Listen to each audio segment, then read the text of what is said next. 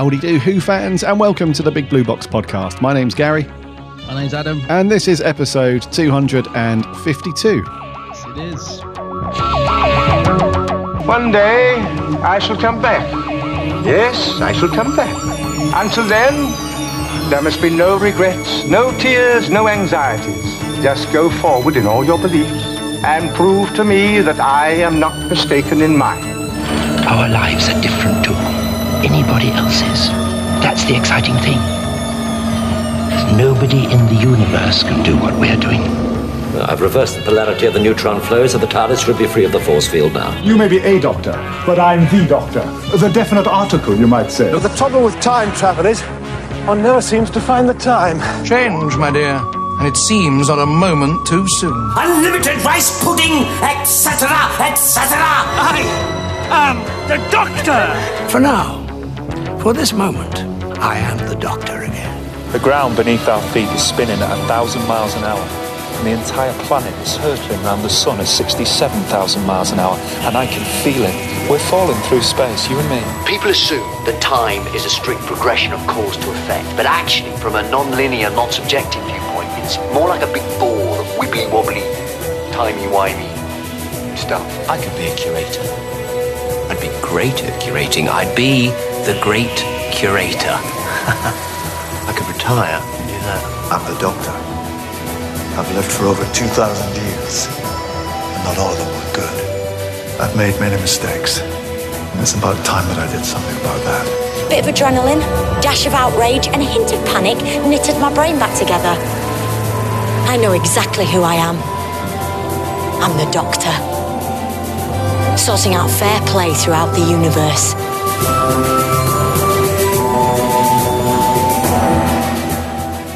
Hey there, Who fans. Hope you've all had a cracking week and that you've all managed to do something, Something Doctor, Who, Doctor Who. related. Did, yeah. Happy birthday, old Tom Baker, Oh, Uncle Tom. Uncle Tom. How old was he? 86, wasn't it? 86, yeah. And still just as mischievous and just charismatic and amazing as ever. Yeah, it doesn't show any signs of stopping, really. Good. It's quite remarkable. I know. It's great. It's really good.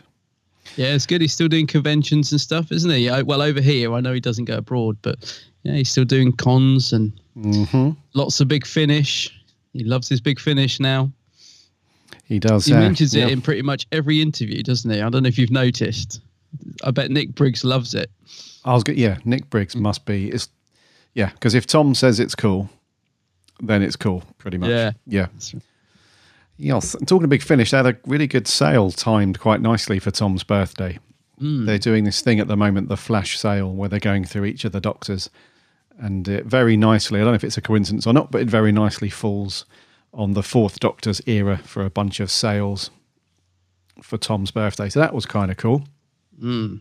Yes, yes. Yes, I did. The, his audios are good. I, I've just bought the. It hasn't. I think it might have been released today, actually, as we record. Um, the latest one, which is Tom Baker, Matthew Waterhouse, Lalla Ward. So it's that TARDIS team, you know, Adric and Romana. Yes. Um, and I think, am I right in saying it's the first time those? I don't know, but it's a yeah, it's a new set with them. Uh, and I thought, oh, that's good. That'll be good. I don't know if they recorded together. Probably not. Um, but um, yeah, I, I've pre-ordered that. I believe it's released today, so I'm quite looking forward to. Might get a chance to listen to a bit later. Nice. Nice. Yeah. Yeah. Before we get cracking with the show, we've got some news coming up. Not really anything that exciting. We're talking about viewing figures for the last couple of EPs.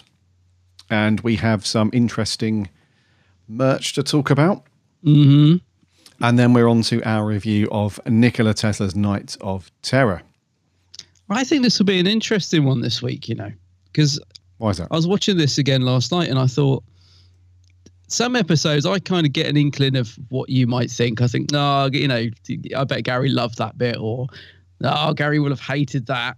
And this one, genuinely cannot gauge. This could go either way. I could not.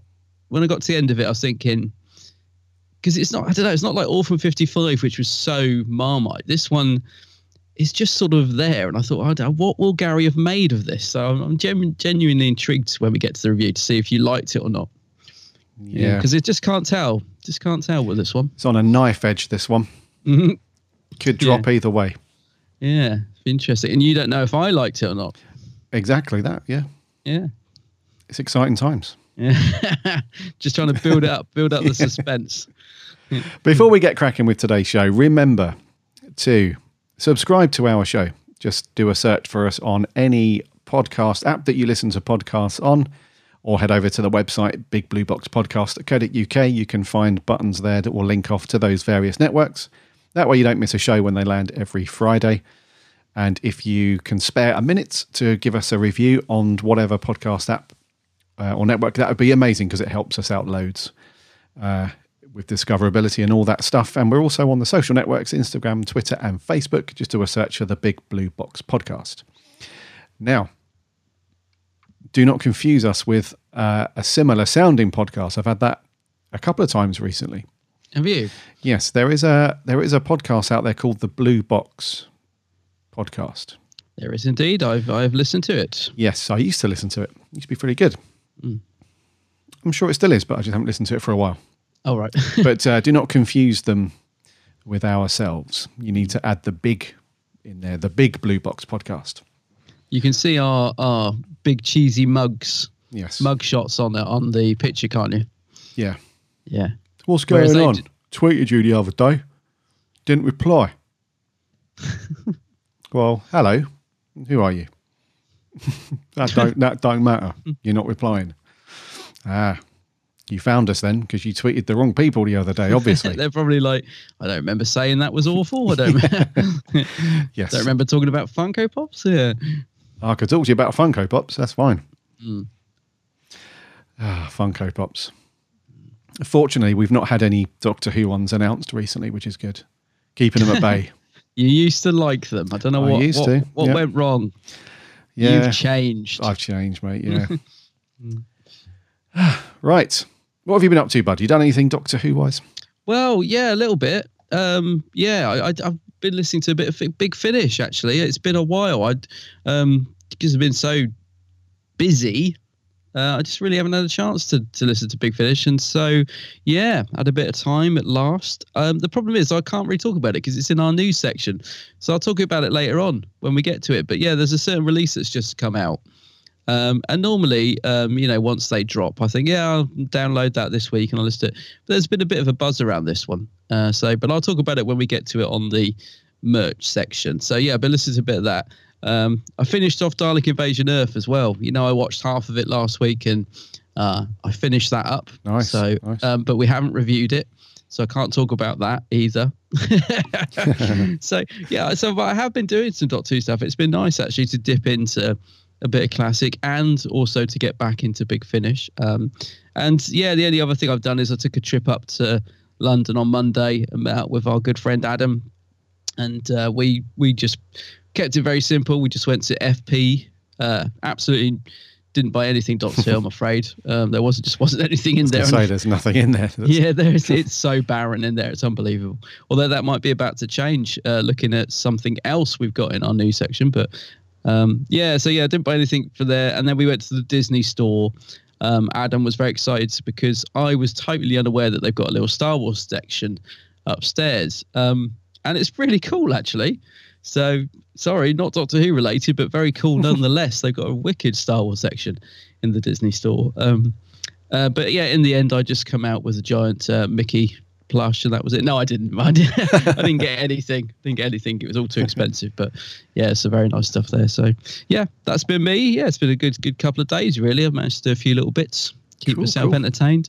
Yeah, I'm I'm loving dipping into Dot 2, and I'm very excited for the season 26 should finally be released uh, on Monday. So I'm very excited for that next week. That's probably all I'll be talking about. Um, have you ordered yours from good old Zoom? I did, yes. And my payment went out lot- on Monday. Yeah, I was going to say a lot Oh. of people are saying it's um, they've got their dispatch to warehouse confirmation, which means it's on its way. Okay. So yeah, so yours should be on its way very soon. What are you looking to see if you've got your confirmation? Indeed, yes. Yeah. Oh, no, they do, do they normally email you then and say, um, it's, Oh, I don't know how they know. I've just it's just in one of the one of the group chats someone on Facebook. Let I just saw people look. saying, "Oh yeah, it's gone to the warehouse. It must be on its way." And I I don't know. yeah, mine says sent to warehouse. Oh, there you go.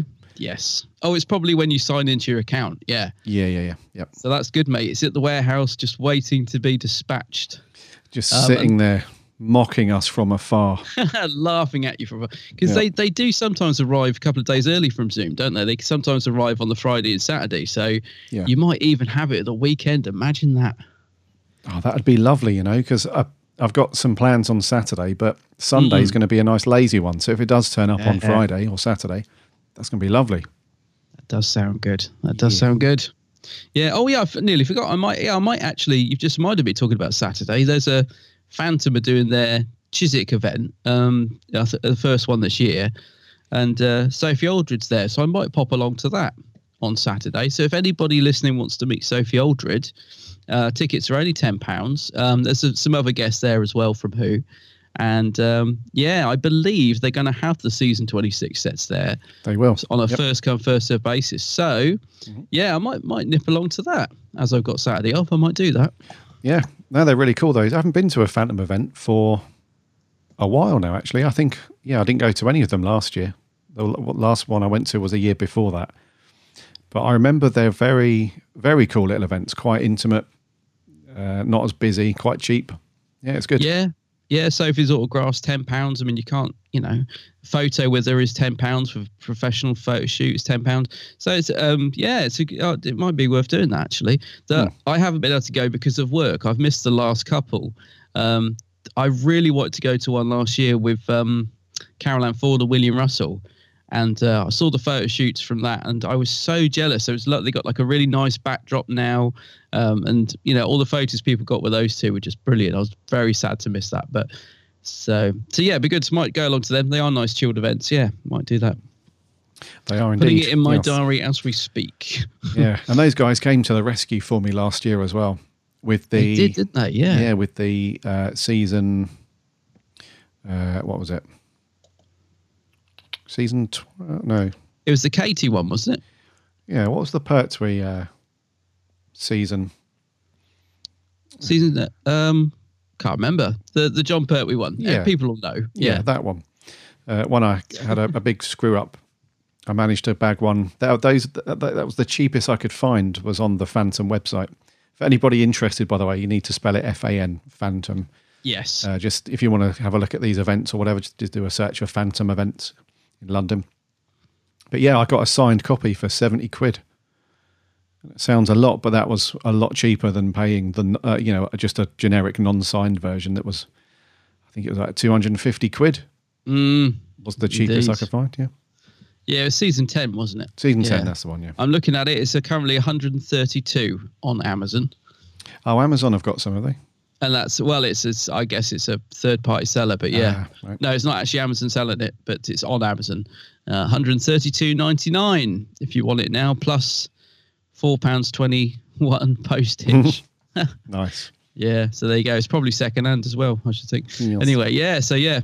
Oh, just so. yeah, really quickly actually on these um, collections and and stuff.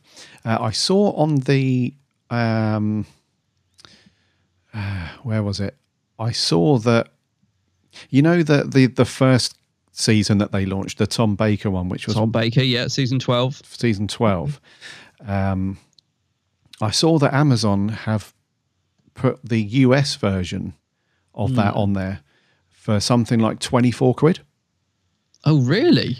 yeah Wow. so you don't it's not like in the same packaging as everything that we from the original release it's just in a standard blu-ray case Mm. um, with i think it's three or four discs. So it looks like a standard blu-ray. It hasn't got all the fancy packaging and everything but it's region free so it will work on uk blu-ray players. So it's an import but it will work. So if you Yeah. you know if you're if you missed out on that one that could be because there's still no word on when they're going to re-release the proper No, that's right. collection. Yeah. so that might be an option. Just to head over to amazon and do a search for it season 12 um, it's the us import but it's 24.99 so if you want them on blu-ray if you're if you're after that set it's a steal really That's a good price, isn't it? Yeah, Hmm. yeah. Some great extras on that actually. That first release. Uh, It's good. excuse me, really Yes. worth picking up. Yeah. Yeah.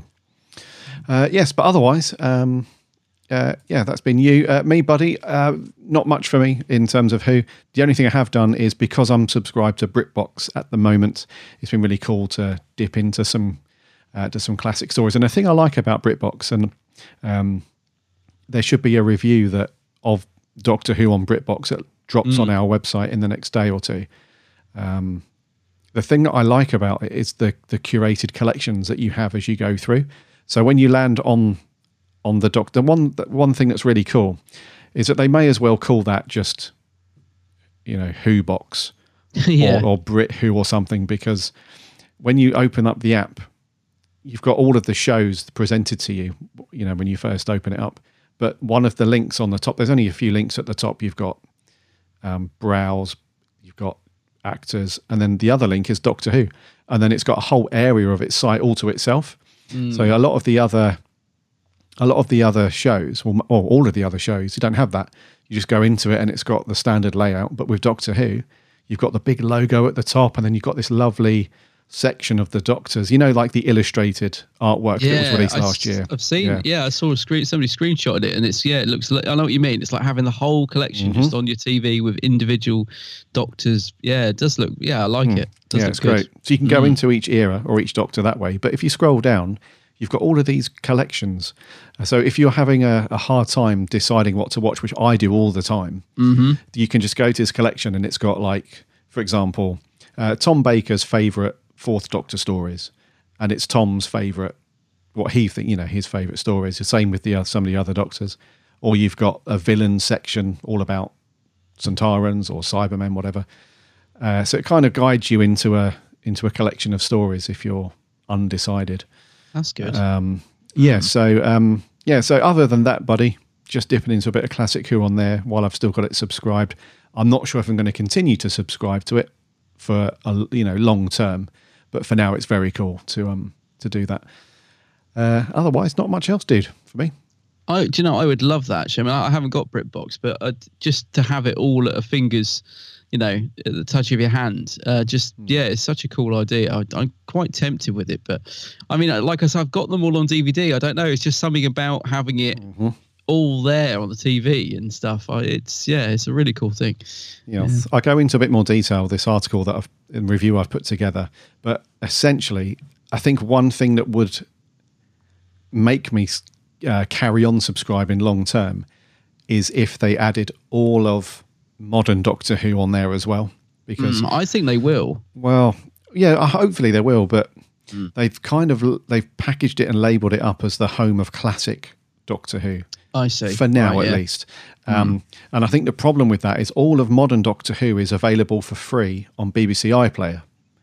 True. So Yeah. until they stop that, it would you can't really charge people to watch Doctor Who when your companion app, I suppose, or your sister app from the BBC as well app, yeah. is offering it for free. So I assume there's some kind of, as with all these things, there's like licensing hoo ha and contracts and all that stuff. But maybe one day, but I think hopefully in the meantime, though, they will add Sarah Jane Adventures and Torchwood because they're not available on iPlayer. They're not available in the UK, at least, on any kind of streaming service. They're not on Netflix. Mm. Nothing at all. They're not being broadcast on any channels either. So they seem to be kind of in limbo at the moment. So they would be perfect candidates to add on there. But whether they will or not, I'm not sure. But I'd love it cool. if they did, because Mm. obviously we'll after series twelve has ended, um, we'll then go back to our normal Doctor Who, Torchwood, Sarah Jane, you know, alternation. And um, yeah, it was really nice when you know the listeners could watch along with us. And so it'd be great if they put them on there for anyone that hasn't got them. You know, if we're doing a Sarah Jane, for example, people could just say, "Oh, I, I haven't got it, but it's on the, you know, it's on BritBox, so I can watch it." Yeah, I really hope they do add them. Be cool. Would be good. I'm actually, I don't know about you, but I'm missing Sarah Jane. I mean, I know I could go back and watch the episodes we've already reviewed, but because we're watching them all in order from the start, I kind of just don't want to do that. I want to just carry on until we get to the very end of, you know, the whole lot.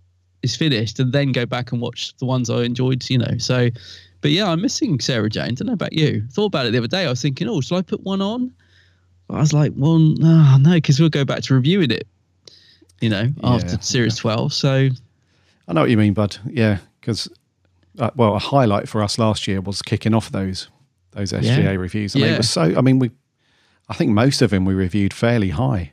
we have, yeah. Yeah, because it's a great, and we say this all the time, especially when we are doing those weeks where we are reviewing SJA. But if you've not watched any Sarah Jane adventures, it really is a great series to get stuck into.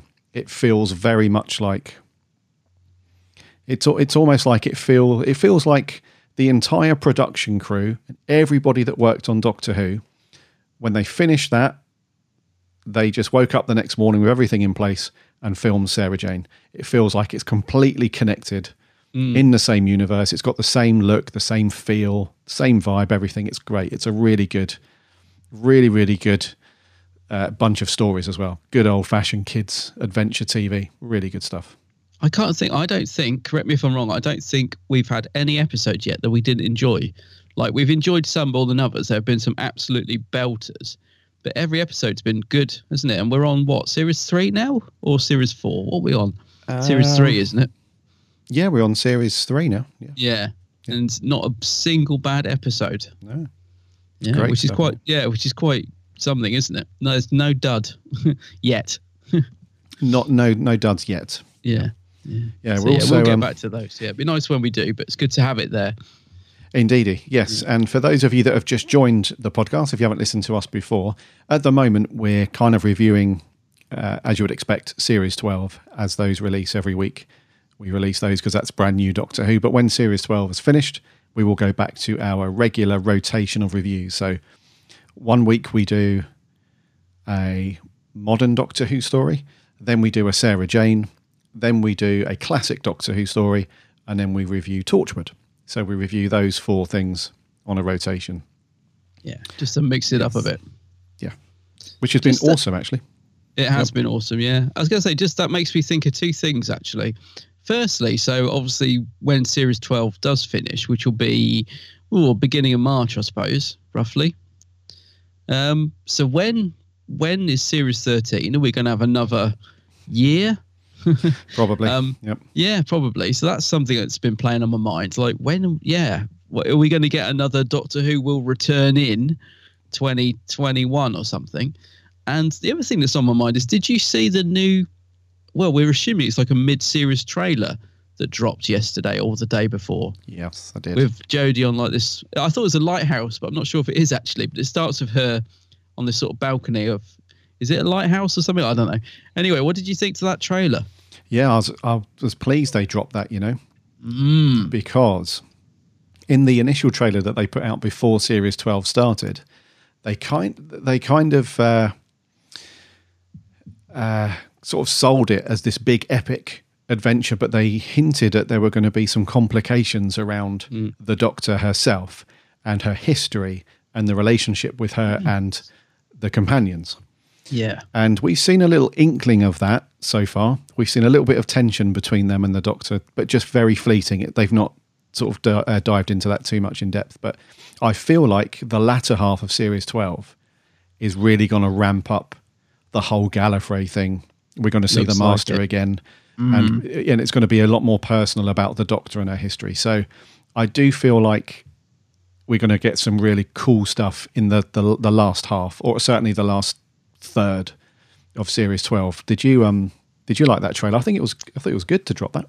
I did like the trailer, yes, and I think it, um, I think you said it in one of your tweets, something like it looks like the second half of this series is going to turn dark. And I thought, it, judging by that trailer, I think you could be right. It looks like it's yeah, like you said, it's going to ramp it up a bit. Um, hopefully, we're going to pick up on some of those strands that we've had so far this series about Gallifrey and the Master, and obviously the Cybermen are in it.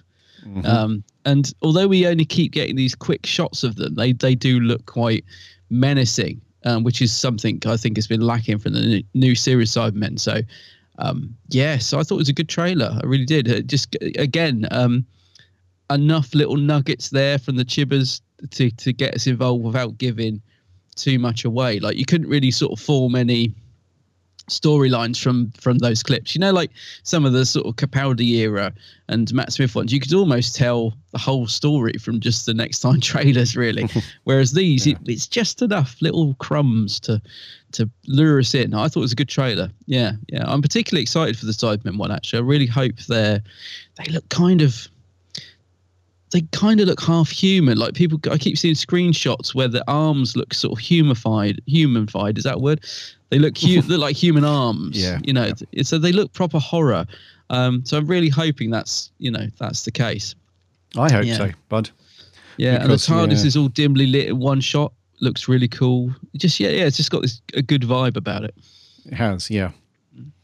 And I do feel like we need to get back into I never thought I'd hear myself say this, but I do feel like we need a sprinkling of the Moff a little bit over it because I think, well, he took it to an extreme, you know, with these very sort of long story arcs. Mm. And he, he integrated that arc a lot more into each episode of this of each series.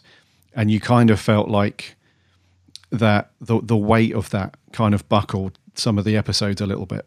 Yeah. Whereas I do feel like we we need that back again a little bit because I think the Chibbers is doing that, but it's very tiny little nuggets here and there, isn't it? Mm. It's not like um, it's it's definitely not like a Moff era episode, but I do feel like we need that. So I think hopefully in the last the last part of the series, those things that we've been introduced to and those little reveals, like the Master being back and the timeless child and the Doctor you know everything you know is a lie and Gallifrey burning. All of those things have been set up very nicely, we just need to have those drip fed to us in a clever in a clever way. So it's mm. not in your face like, oh, okay, you've spoilt that too early, or that would have been great as a finale thing, but just a little bit more than we're getting at the moment. Because at the moment it feels like um, it very. Those of you that used to watch the X Files back in the day will know what I'm talking about, where the X Files stories used to come in two flavors. You had the first one, which was the what would, I think they were called the mythos or the myth episodes, which were essentially related to the arc of the series, and then you had the second type, which was labeled as the monster of the week, where that mm-hmm. was completely isolated. It didn't have anything to do with the arc of the series. It was just a one-time isolated little story. You know, so it feels like we're we're in that territory at the moment where we have episodes where almost nothing's mentioned at all, like the one we're going to review today, Nikola Tesla, Mm. Hardly anything. No. Mentioned Very at all. Standalone. Yep, yeah. exactly. Yeah. It was just an isolated little story. Um, but I do feel like we need a little bit of Moff sprinkled over over the series. Yeah, I know what you mean. Yeah, it's good because I keep thinking as well. You know, it, this is um, we're only getting ten eps this this series, so you know it's it's good that we've got those little bits there, those little strands. Um, but yeah, I don't want it all to be rushed. I think that's what I'm worried about. I don't want it to be like just get to the final two parts and then it's all thrown in there and you know i hope it hope we get another little something this week in other words you know just another little crumb bread breadcrumb part of that arc you know even if it's just a mention or a flashback or something just to keep it going i don't want it all to just suddenly come up again in the final and yeah. and that's it you know yeah but, yeah but you make a good point though it's that we've only got 10 episodes and this sunday's episode fugitive of the judoon bear in mind we'll be halfway through at that point Yep. So that's episode five. So if they are going to ramp up these these cool sounding things that they've introduced, they can't wait around too long. Otherwise, it's going to be a you know the old school. Let's wrap everything in a nice tidy mm. bow in the last episode because we haven't done it up to now. And I'm also thinking, is is the fi- is the final a two parter? I've got it. I've got it in my head that it is, but I don't know that for sure. Um, because if it is, that will sort of be one story. So that only leaves five, six, you know, only leaves sort of three stories. I don't know. I'm just sort of trying to work out. I don't know if the if the finals are two parter, but I've sort of got it into my head that it was. Yeah, if it is, then that leaves us four episodes, mm, including this week's. Including no, that's not so. No, no. So we've uh, Fugitive the Judoon is five, Praxeus yep. is six, and then we've got seven and eight. So that's four. Oh, I see. And, and then, that leaves nine and ten for the finale. For the finale, yeah, I think that's what it is. Yeah. Mm. So that's all right. I suppose there's still a nice little chunk there. Yeah. Yeah. Oh, it's definitely doable. Yeah. It would mm. just be nice to have a bit more of a, you know, a series 12 was about the doctor and her struggles with coming to terms with the Master being back and what's happened at Gallifrey and this sort of very cryptic thing that he said to her. It would have been it would be nice to look back and think, oh yeah, Series 12 was really cool because it was about this thing with the Doctor, wasn't it? Mm. You know? Yeah, definitely. I just yeah yeah looking forward to seeing where we go with all that. Mm. Yes. Rightio. Shall we land? Shall we land her and do a bit of news? All right.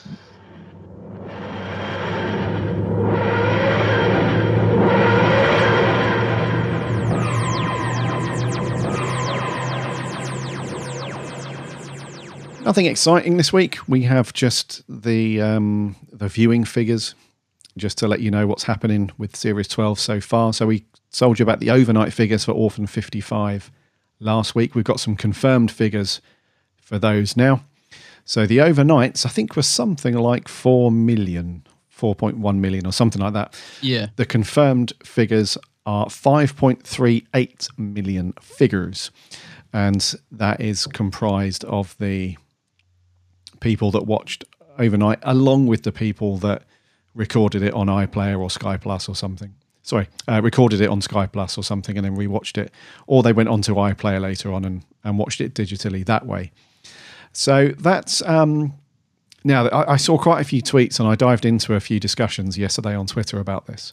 Mm. And to be honest with you, the the the ratings thing doesn't bother me that much, to be honest with you, because the um, the uh, it did beat the ITV alternative that was on at the time. So at this time of year, ITV do Dancing on Ice, and that Yeah. normally pulls in quite a few, but that's down as well. That's only had five point ten. So Doctor Who actually beat uh, Dancing on Ice. So it was the prime time Sunday night winner out of the two channels.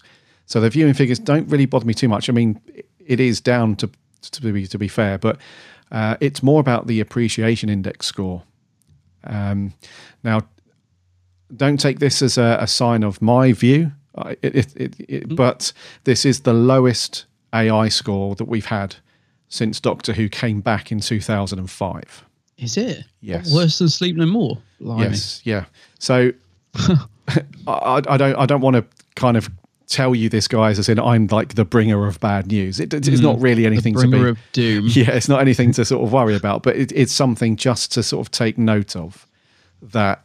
Uh, Orphan 55 did not do very well at all in terms of the the the, the viewing public or whatever the general public's you know how they views the story in terms of enjoyment. So viewing figures were down slightly. The AI score was down, the lowest we've had, and it that was kind of reflected. You you could see that coming, to be honest with you, because after the episode had gone out, and again, I don't normally read into that too much because I find that, especially Twitter, it's very much a knee jerk reaction. Mm. When you've watched the episode, you immediately dive onto social, and it was yeah, it was a, this was like the best thing ever. And then when you rewatch it a few times, you're like, okay, it's it's good, but it maybe it wasn't the best thing. And then conversely, people say this is the worst thing ever. Doctor Who is dead to me, and they should cancel it. and then they watch it another few times and like, actually, it wasn't as bad as when I. So that whole knee jerk reaction thing. But you could see the, you know, a lot of people saying how they didn't really like it too much, and our reviews as well. We didn't bash it into the ground, but we reviewed it kind of middle of the road. We gave Yeah, it a five point five. yeah. five. Yeah. Mm. So that was the that was the official confirmed ratings for Orphan 55. And then I'll just move on, Bud, uh, to the Yeah. ov- o- the overnight figures for uh, last Sunday's episode, Nikola Tesla's Night of Terror. That had an overnight of 4.04 million viewers. And that was uh, where does that sit with the other one? So the top one for Sunday night is Call the Midwife, which I think goes out after Doctor Who, doesn't it? I'm not Straight sure. I've never watched it. Yeah, actually, I think it was on straight after. Yeah. Yeah. Uh, that pulled in 6.3 mil. You had Country File that uh, came in at 5.23. Really? And, yeah. And then you had The Trial of Christine Keeler at 3.46 behind Doctor Who. So uh, apparently, Doctor Who was in sixth place uh, out of the top 10 uh, viewed programs for Sunday nights. and uh, apparently it was the 50th highest for the week on overnights. So, Hmm. as you can see, the the ratings are not quite as strong in terms of the overnights as we've seen in previous series and years. However, uh, you can't really go too much on the overnights. You have to wait for the official. Um, This this is So- going to end up around about the same, and it's going to be about five million, probably slightly under the uh, Orphan fifty five. It's, it's I think this is where we're at now. Uh, I think it's just you just have to accept this is where we're at.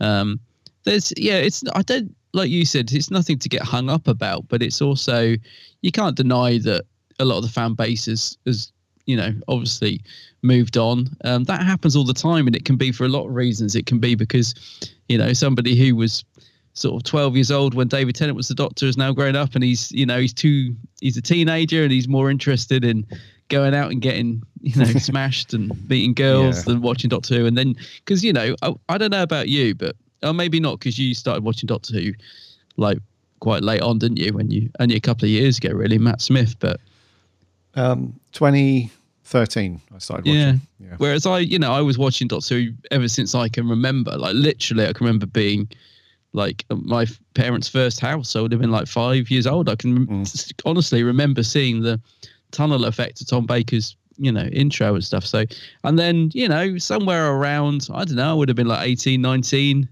I'm looking at my shelf of Doctor Who stuff and I'm like, oh, you know, I'm too old for this now. this is sort of after the McCoy era sort of thing. And which I loved, but you know, I was like, no, I'm too old for Doctor Who. You know, I need to have cool things on my wall. Let's get that, you know, let's get that Prince poster up. Let's get that, you know, so, so you know, and then a couple of years later, you suddenly sort of think, oh no, where's all my Doctor Who stuff? And you bring it all out again, and we all go through phases. You know what I mean? Of of sort of moving on to other things and then coming back to what we love. So it's just what happens, isn't it? You know, but I mean, obviously, yeah, it's it's definitely down on what it was before, but it's still healthy if you put it into perspective with the other shows that are on as well that are around about the similar sort of viewing figures. You know, I'm surprised that Country File's so high. I'll be honest, that's been on um, for years, and it's not exactly the most exciting of programs, is it? But there you go.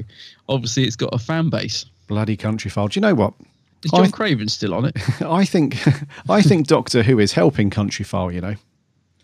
Do you? Yes, and let me tell you why. Because I've done this a few times myself, where on a Sunday, since uh, since series twelve has started, I've kind of had my dinner round about half an hour before Doctor Who starts.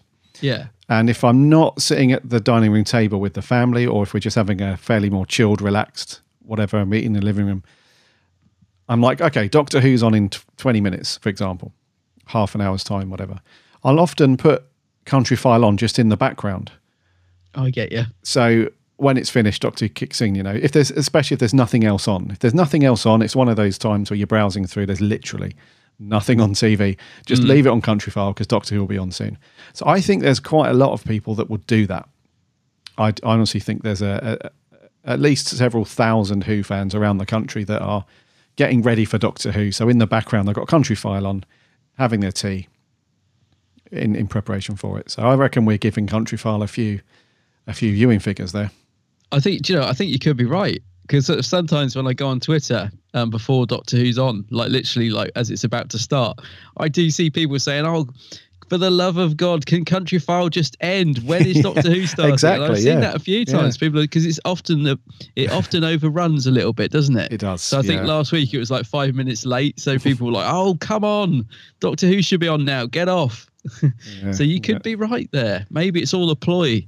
It Those is, country fire yeah. people are like, yeah, just delay that by five minutes so that it overruns and picks up those viewing figures. Yeah, they yeah they they're crafty, crafty buggers. crafty country file. Yeah, Yeah.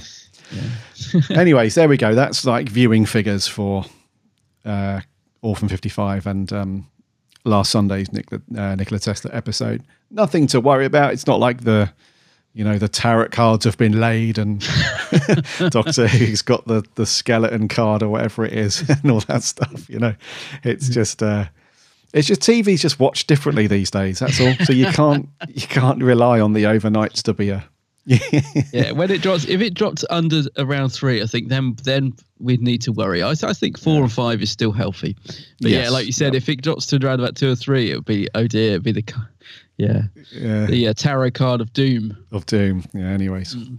so that's news. Uh, let's see what uh, Grumpy Pants has got for us. Oh yes, Merch corner. Merch corner. Merch corner. It's a bit rubbish, but it's pretty. It's very pretty. Well, there you are, young man. What do you think of that now, eh? A Viking helmet. I know, it's on the telly. It's everywhere. I don't know whether to be impressed or disgusted. I work in a shop now, here to help. Oh, he's not happy again. he's never happy. Christ, I don't know why. The the bar should just be set at Dalek Tat is just a grumpy bugger, twenty four seven. You think he'd be happy with at least one of the items on his merchandise tray this week, but uh, no. Well, that's what I mean.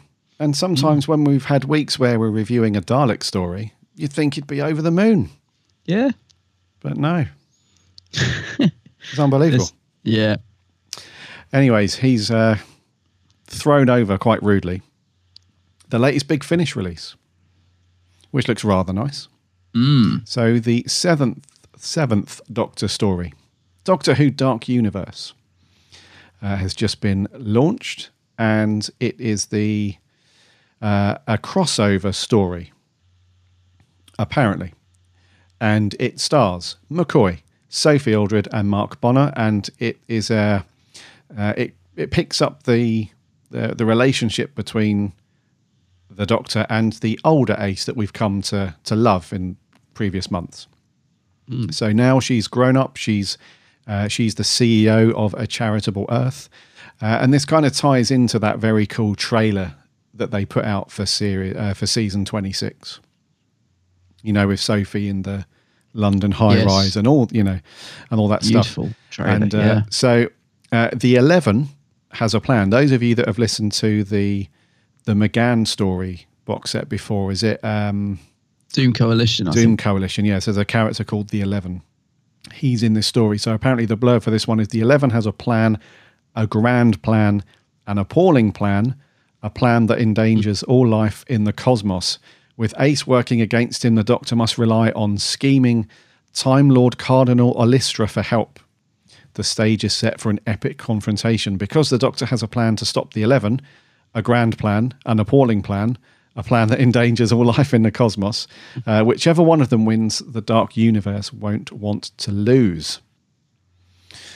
This sounds freaking awesome, dude. It is. So this is what I was listening to. Um, this is what I was talking about at the start of the show. So yeah, I I because of that lovely trailer. Um, because there was a time I used to buy all the monthly range from Big Finish, but just because of money and stuff, and um, you know, I, I couldn't do that anymore. So I sort of cherry pick now, um, and this was one that caught my eye. I thought, yeah, this I think I will get this one because of the trailer. And Ace has got, you know, there's that book coming out by Sophie Aldred um, in a couple of months that ties in with Ace meeting the 13th Doctor. And it seems like Ace is really back, you know, it really feels like Ace's time again at the moment. And I'm absolutely loving that. So you got the trailer, you got this, you, you almost feel like a spin off might be in the making. I don't know. It would be great if it was, but I haven't heard anything. But so I thought, yeah, this, this seems like a good one to pick up. And um, I've listened to the first two episodes and absolutely loving it. Uh, so the doctor that hasn't seen Ace for 20 years, he goes back and she's a bit grumpy with him, and there's reasons for that. And then you've got the 11 thrown in, who's a great creation.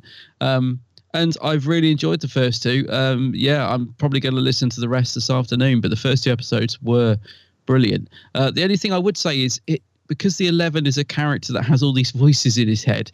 If you're not familiar with him, it might be easy to get a bit lost in the first episode because there's lots of there's a all the different voices keep talking and i suppose you might sort of think well who who's that meant to be? And a lot of them sound like the doctor and you're like is that the doctor talking? What's going on?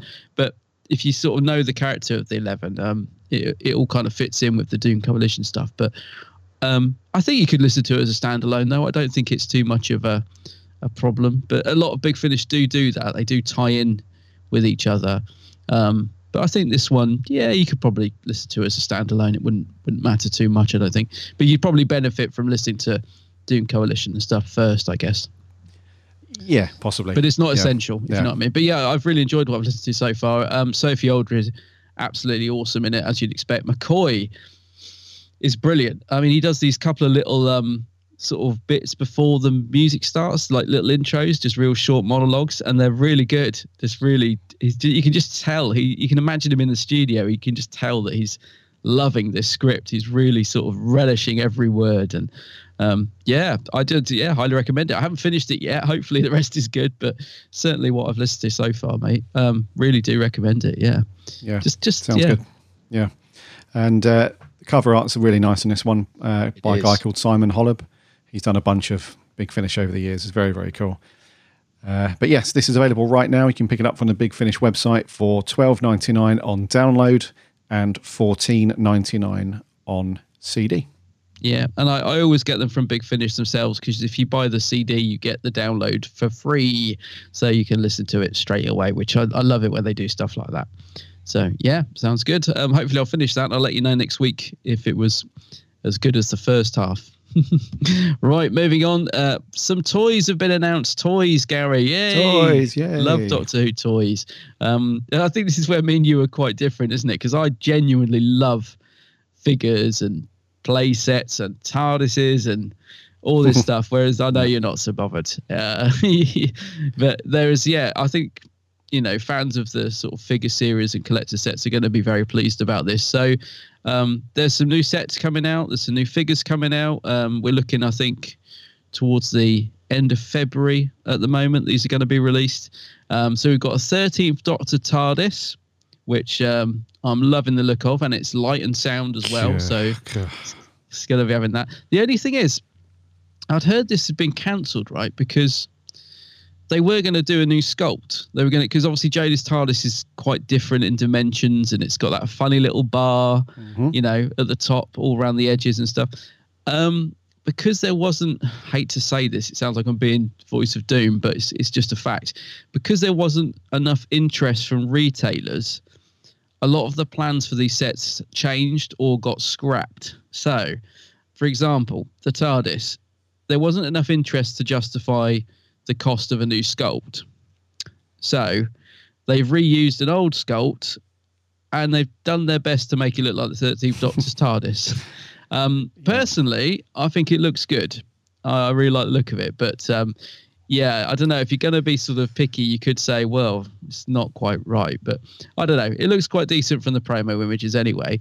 Um, there was going to be a three companion set figure set, which I think uh, got cancelled, but there is going to be um, a version of that exclusive to B and M, uh, which will consist of um, what's it going to be?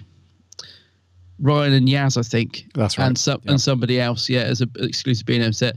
We've got the Dalek from Resolution with uh, with its little what do you call that thing? The the creature. He's holding it in his arms. I guess you can like the Dalek creature. Oh yeah, the out. um yeah with the mutant accessory, the re- re- reconnaissance Dalek. reconnaissance Dalek is it with Dalek mutant accessory. We've got Yep. Graham. so I'll be honest with you. Out of these three, out of these figures, Graham's the one that I think looks a bit. Mm, I'm not. It's such a shame because I know people will love having a Graham figure, but I'm not sure about that one. If I'm absolutely honest, I don't think the likeness is is there, but you know maybe it'll look better in hand. And then we've got a new variation of the 13th Doctor herself with a different color top, um, and she's got her bum bag and Sonic. And what color is the top, Gary? Because I'm colorblind. Is it pink? Um, it's pink one. Yep. Pink top. Okay. So yeah, so new figures. So you got 13th Doctor TARDIS. Um, there's going to be a Judoon with gun, uh, reconnaissance Dalek, Graham, 13th Doctor with bag, and then um, yeah, there's going to be Yaz and Ryan exclusive B&M set with another figure, and also what was this? 13th Doctor Sonic Screwdriver was on display. Oh, so they're, they're basically going to reissue the Sonic. Yeah. Yeah. So it's new stuff coming out sort of from the end of Feb onwards, um, by the looks of it. Um, price wise, figures are going to be around about twelve ninety nine. TARDIS is going to be nineteen ninety nine, and um, on top of that, there's also some big building kits. I don't know how these these this is like the Meccano type stuff, is it? It looks that yeah, the old met- metal um, construction stuff. Yeah. Yeah, I mean, this is a bit out of the blue, isn't it? I wasn't expecting this. Um, this is very retro. I mean, I remember Meccano from when I was a kid, but Yeah, we are too. going back Yep. years. Mhm. um, and I, I can't tell from these pictures how big they are, but there's going to be a collector's construct, construction model of K9 and a Skaro Dalek. Um, what do you think of these? Because from a retro point of view, I think they're awesome, but also I don't like them enough. I won't be buying them. I don't know. I'm really torn on these. it's Uh, different. It's, it's it's very niche market, isn't it? Yes, I think these two things are the best thing to come out of. That's London weird. Uh, yeah, you, yeah. See, I, I like the figure sets, and I'm looking forward to those. But Yeah. you you like these Meccano type sets, do you? Yeah, I do. I think the the Skaro Dalek is embargoed at the moment, so we can't see an image of that. Mm. But they put an image of K9 on there, which looks okay. I would have loved to have seen it in just uh, silver metal because K9 is silver. So they've He used look- this kind of bronzy, Yeah. uh, taupe coloured. He looks metal. green to me, um, but that's probably because I'm colorblind. But he Yeah. looks green. Yeah, it's, a, it's kind of a browny taupe colour, which is Mm. weird. So I'm hoping that's just a prototype thing and the actual colours will be different. But the box artwork looks really nice. Um, so I think these are really cool, bud. I, I might actually see how much these are going to be. There's no word on pricing or availability for these yet, but um, I can actually imagine you building one of these. This is just the sort of thing you would like, isn't it? Yeah. Yeah, imagine awesome. you building Yeah. the Meccano Dalek. Yeah, which is cool. Whereas I'm just, I'm just uh, don't have the patience. I know that I'd just get it all wrong. It'd end up looking like some sort of ball of nuts and bolts. And the, oh yeah. But the figure sets, nothing grabbing you there. Not not a new TARDIS for your shelf. no. Do you know what, dude? These look bloody awful, mate. Oh really? Not They- even the Dalek. No, it looks terrible. Yeah. I'm not joking, mate. I've, I've I know you. I knew you wouldn't like them. I, I'm, I, I fell out of love with figures Yeah. a, a few years ago now. And do you know what it is? It's because, know, I hate to say it, but I think uh, the BBC really need to look at transferring the license to a different manufacturer. I just think that the, the character have just done progressively worse jobs, mate, over the years. I mean, these look really bad. Um, I'm not just saying that because I'm not going to buy them, but they just look. Graham looks. It looks nothing like Graham at all. It looks like um, who's that guy? This is going around Twitter at the minute, isn't it? Who's that guy who does catchphrase? It looks just like him. I don't know his name. Oh, um, the, Mo- the young Mohern? chap. Yeah, Stephen Mulhern, as his name. Yeah, something like Yep. that. It does actually look like him. Yeah. Yes, yeah. The Jodie face sculpt is dreadfully done. I think this is exactly the same figure that we got last year in terms of sculpt. I think It is, yeah, because you it's can just tell. a repaint. Yeah, Yeah. it's just a repaint, isn't it? yeah. Yeah. you can tell by the hair. Uh, the reconnaissance Dalek looks awful. It looks really bad. Like none of the arm sections line up with each other. The the paintwork spilling over into the lights on the side of the head. Um, yeah, it just looks bloody awful. And then I didn't even notice that. Yeah, and then the icing on the cake is that character are not even bothering to print an inlay to put inside the TARDIS. So it's just going to be a hollow shell. And then uh, somebody said on the comment section on one of the um, the merchandise sites that uh, character had mentioned to somebody at the toy fair that they may or may not put a link to a to something on their website where you can print a card out, fold it up yourself, and put it in the TARDIS. Mm. What is that about? Come on. I, I must, yeah, I, I must admit that is one thing because I, I, I genuinely do like the look of these. I, you know me, I love figures, and I can never have enough TARDIS, TARDISes, TARDIS, whatever. I can never have enough. So I'll, I'll definitely be getting these. I, I do like the look of the Dalek as well. But one thing that always bugs me, especially when I review these things, is the inlay of the TARDIS. So we we got those nice TARDIS sets um, last year.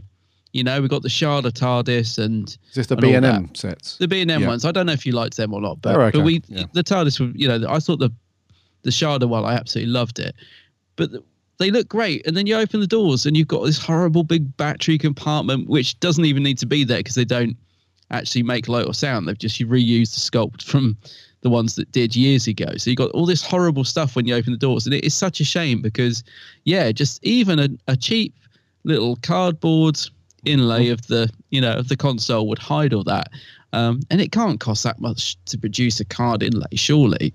And it's it's just a very simple thing, but it would make such a difference. It would just really make it just feel a bit more like because it does feel like a half finished. You know, it feels like, yay, what a lovely TARDIS! You open the door, oh, what the heck? It's all the glue and you see everything inside, and it's just yeah, I know what you mean. I Yeah. think an inlay would be, especially as this is supposed to be. So those were budget B and M sets last year, so they're made to a budget, so fair enough. But this is supposed to be, uh, you know, a more premium range, if you like. This is, I assume, going to be available from, you know, they're going to hope to sell these to like Forbidden Planet and and and uh, other toy shops out there. I don't know what we've got left now, but you know what I mean. These are these are not exclusive to B and M, um, as far as I'm aware. So you'd think, being a bit more premium, they would put a backing in the TARDIS, but sadly not. No, maybe they'll rethink it. I don't know how far they've got into production, but yeah, Yeah. little things like that could just make the difference. People will buy them anyway, mate. Uh, but honestly, people will just lap these up because Of course, you know yeah. people like myself just just can't get enough of this sort of um figure collection stuff. But yeah, it is it does feel a little bit like half-hearted, and the new sculpt thing's a bit of a shame as well. But there we go. I know, mate. Yeah, I just think the quality of of character stuff now is just terrible. I, I, would, I would never buy it. Not they need to they need to transfer the license to a different manufacturer. I think character have had it for too long. Did you ever see the 720 13th Doctor figure though? Now that really was horrific. Considering they did a fairly decent job of their Sonic, the one that you've got. Oh yeah, yeah. Did you ever see the? They did a 13th Doctor figure. Mm-hmm. It was shocking. Yeah. It was absolutely shocking. So, yeah, at least it's not not as bad as that. That was bad. Yeah, Yeah. It's So very, I knew yeah. we'd be divided on this, but yeah. Yeah, it's it's it's a shame really because there are some manufacturers out there. I know it's all to do with money and c- contracts and stuff, but and I think I've mentioned this before, but if you look at the Star Wars series of toys, I'm not talking about the Black Series toys. I'm just talking about their regular 3.75 inch, I think it is. Mhm. Uh, but even the Black Series stuff, the quality is so much higher, so much higher when you know for those kind of things. And I know there's Star Wars is like a super franchise and they sell like millions more toys. I get that. Mm. But there must be there must be other manufacturers out there that can produce figures to a even if they just ramped the quality notch up one, that would be enough, I think, to I, I might pick a few sets up. But when the figures look nothing like with the exception of Jodie, it kind of looks a bit like her, but the companions that don't look anything like their the likeness is just not there and the quality's shabby. Yeah, it's just not good, mate.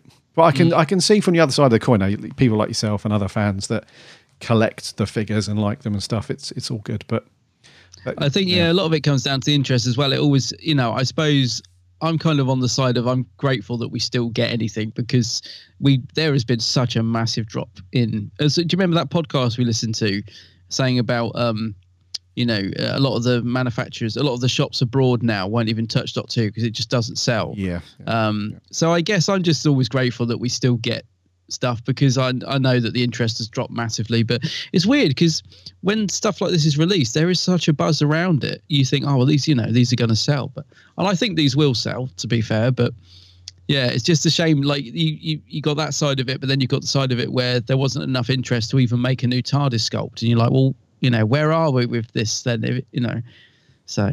But yeah, I don't know. I'll definitely be getting these. I, I expect people to be snapping them up and selling them on eBay for silly prices. But I, hopefully they'll be available to order um, online this time, and we'll be able to get our hands on them.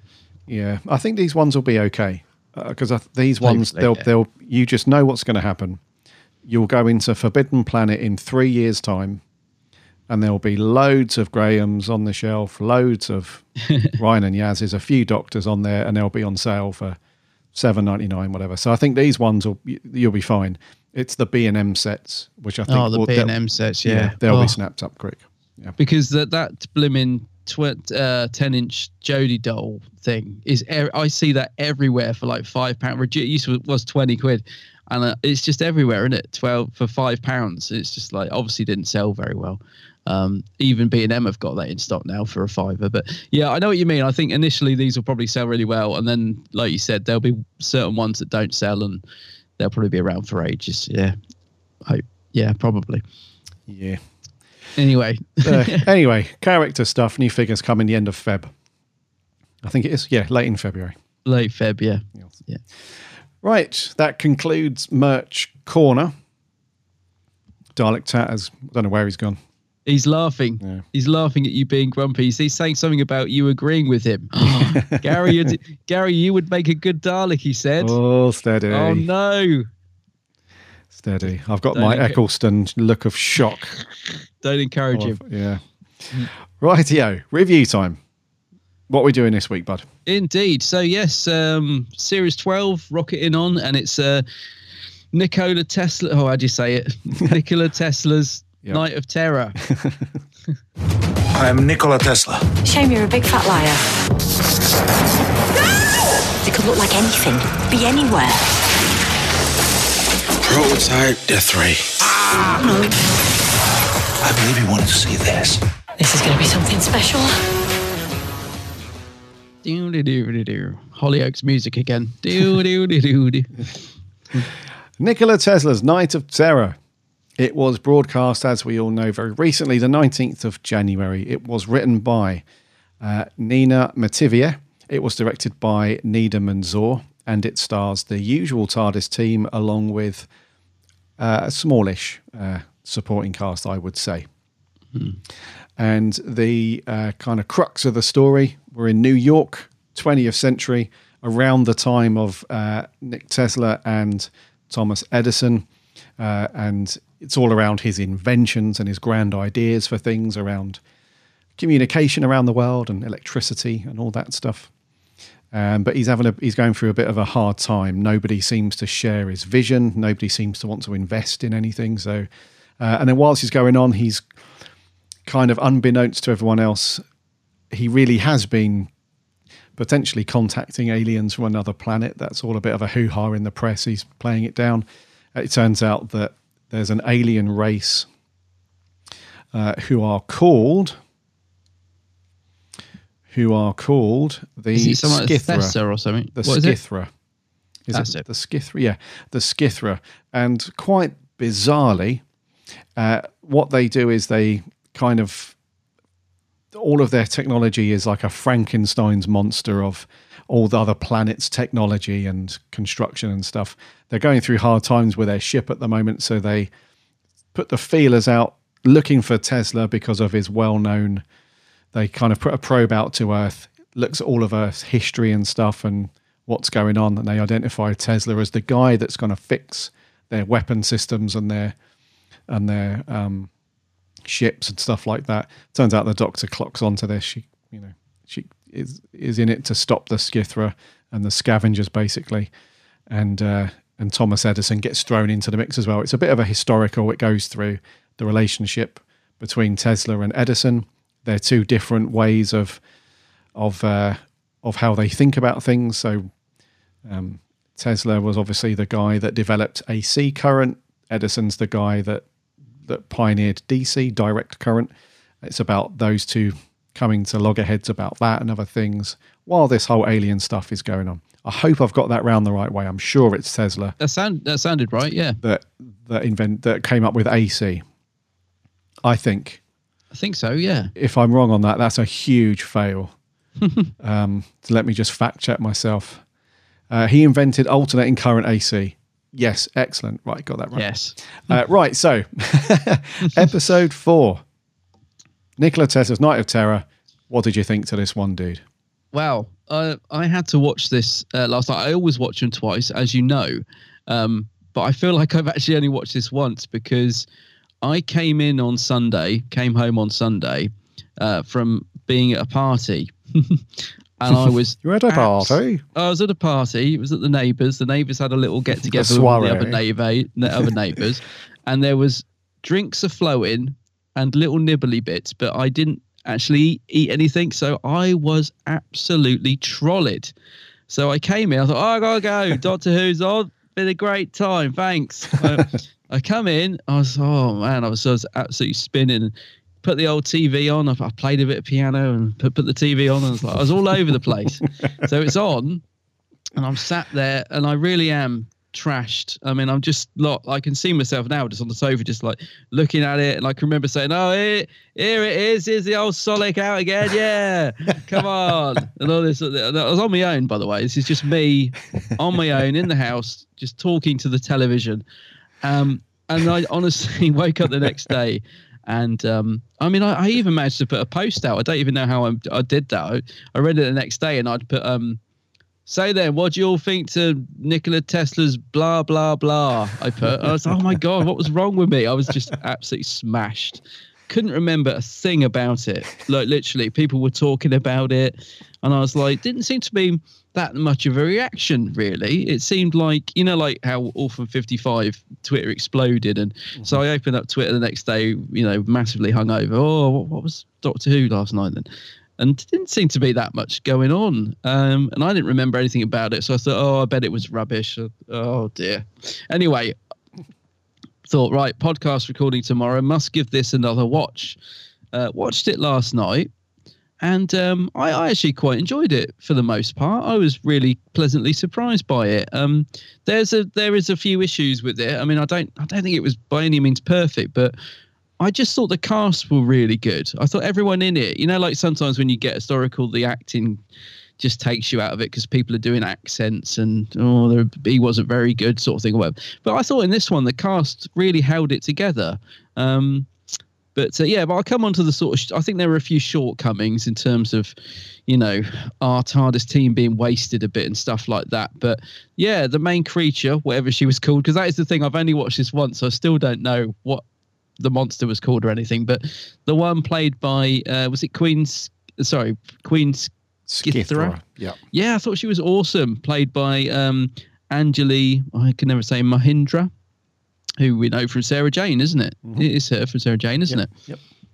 Is that right? Is that the Rani? Yeah, that's, yes. Yep, that's Rani. Yeah. Not the Rani. That's yeah. Rani. Yep. Yeah, but I I thought it was a good watch. I enjoyed it. it. It's it's funny because it got to the end of it and I cannot put my finger on it. I still feel like something just was missing. It didn't reach the heavy um, heavy heights of being amazing. It just it still felt like there was something missing from it.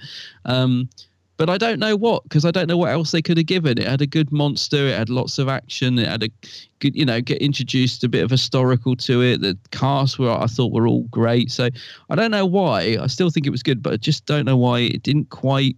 I didn't sort of finish it and think that was blimmin' brilliant. I just sort of thought, yeah, that was that was good. So yeah, a, a good epi- a decent episode. That's it. That's about as much. as It's just a decent episode. Nothing great, nothing bad, in, in my opinion. Hmm. Yeah. So, what do you think? Okay, yeah. So I thought this was a very enjoyable episode. Mm-hmm. Good. I thought this was a good. I thought this was a, a miles apart from Orphan Fifty Five. Yeah. Yeah, I think uh, I'm re- I'm really hoping because in every series of Doctor Who, regardless of the Doctor, there's always at least one little blip, isn't one there? clunker. Yeah, there's always mm-hmm. one. I think so. Anyway, I'm I, I could be wrong. I'm struggling to think of a series where literally every episode from start to finish is an absolute belter. There's always at least one uh, little blip along the road. And I'm yes. hoping that Orphan 55 is a bit like Kerblam for series 11 for me. Kerblam was just freaking awful. Um, I thought it. No, what's the? Oh, what was it? Um, the one with the Pting, you, the Pting you oh, yeah, the, that was Kerblam, wasn't it? No, that was. Um, no, I think you're thinking of the Pting one, aren't you?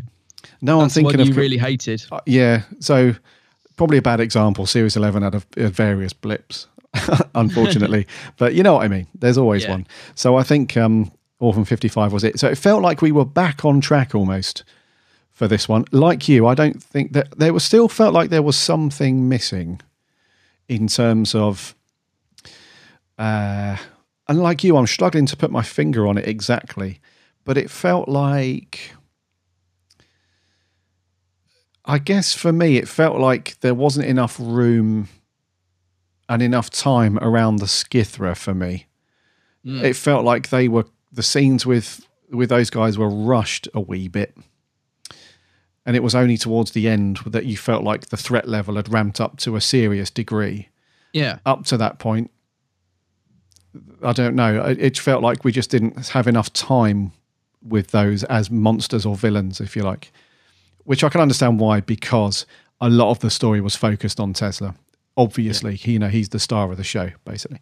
So I, I kind of get why.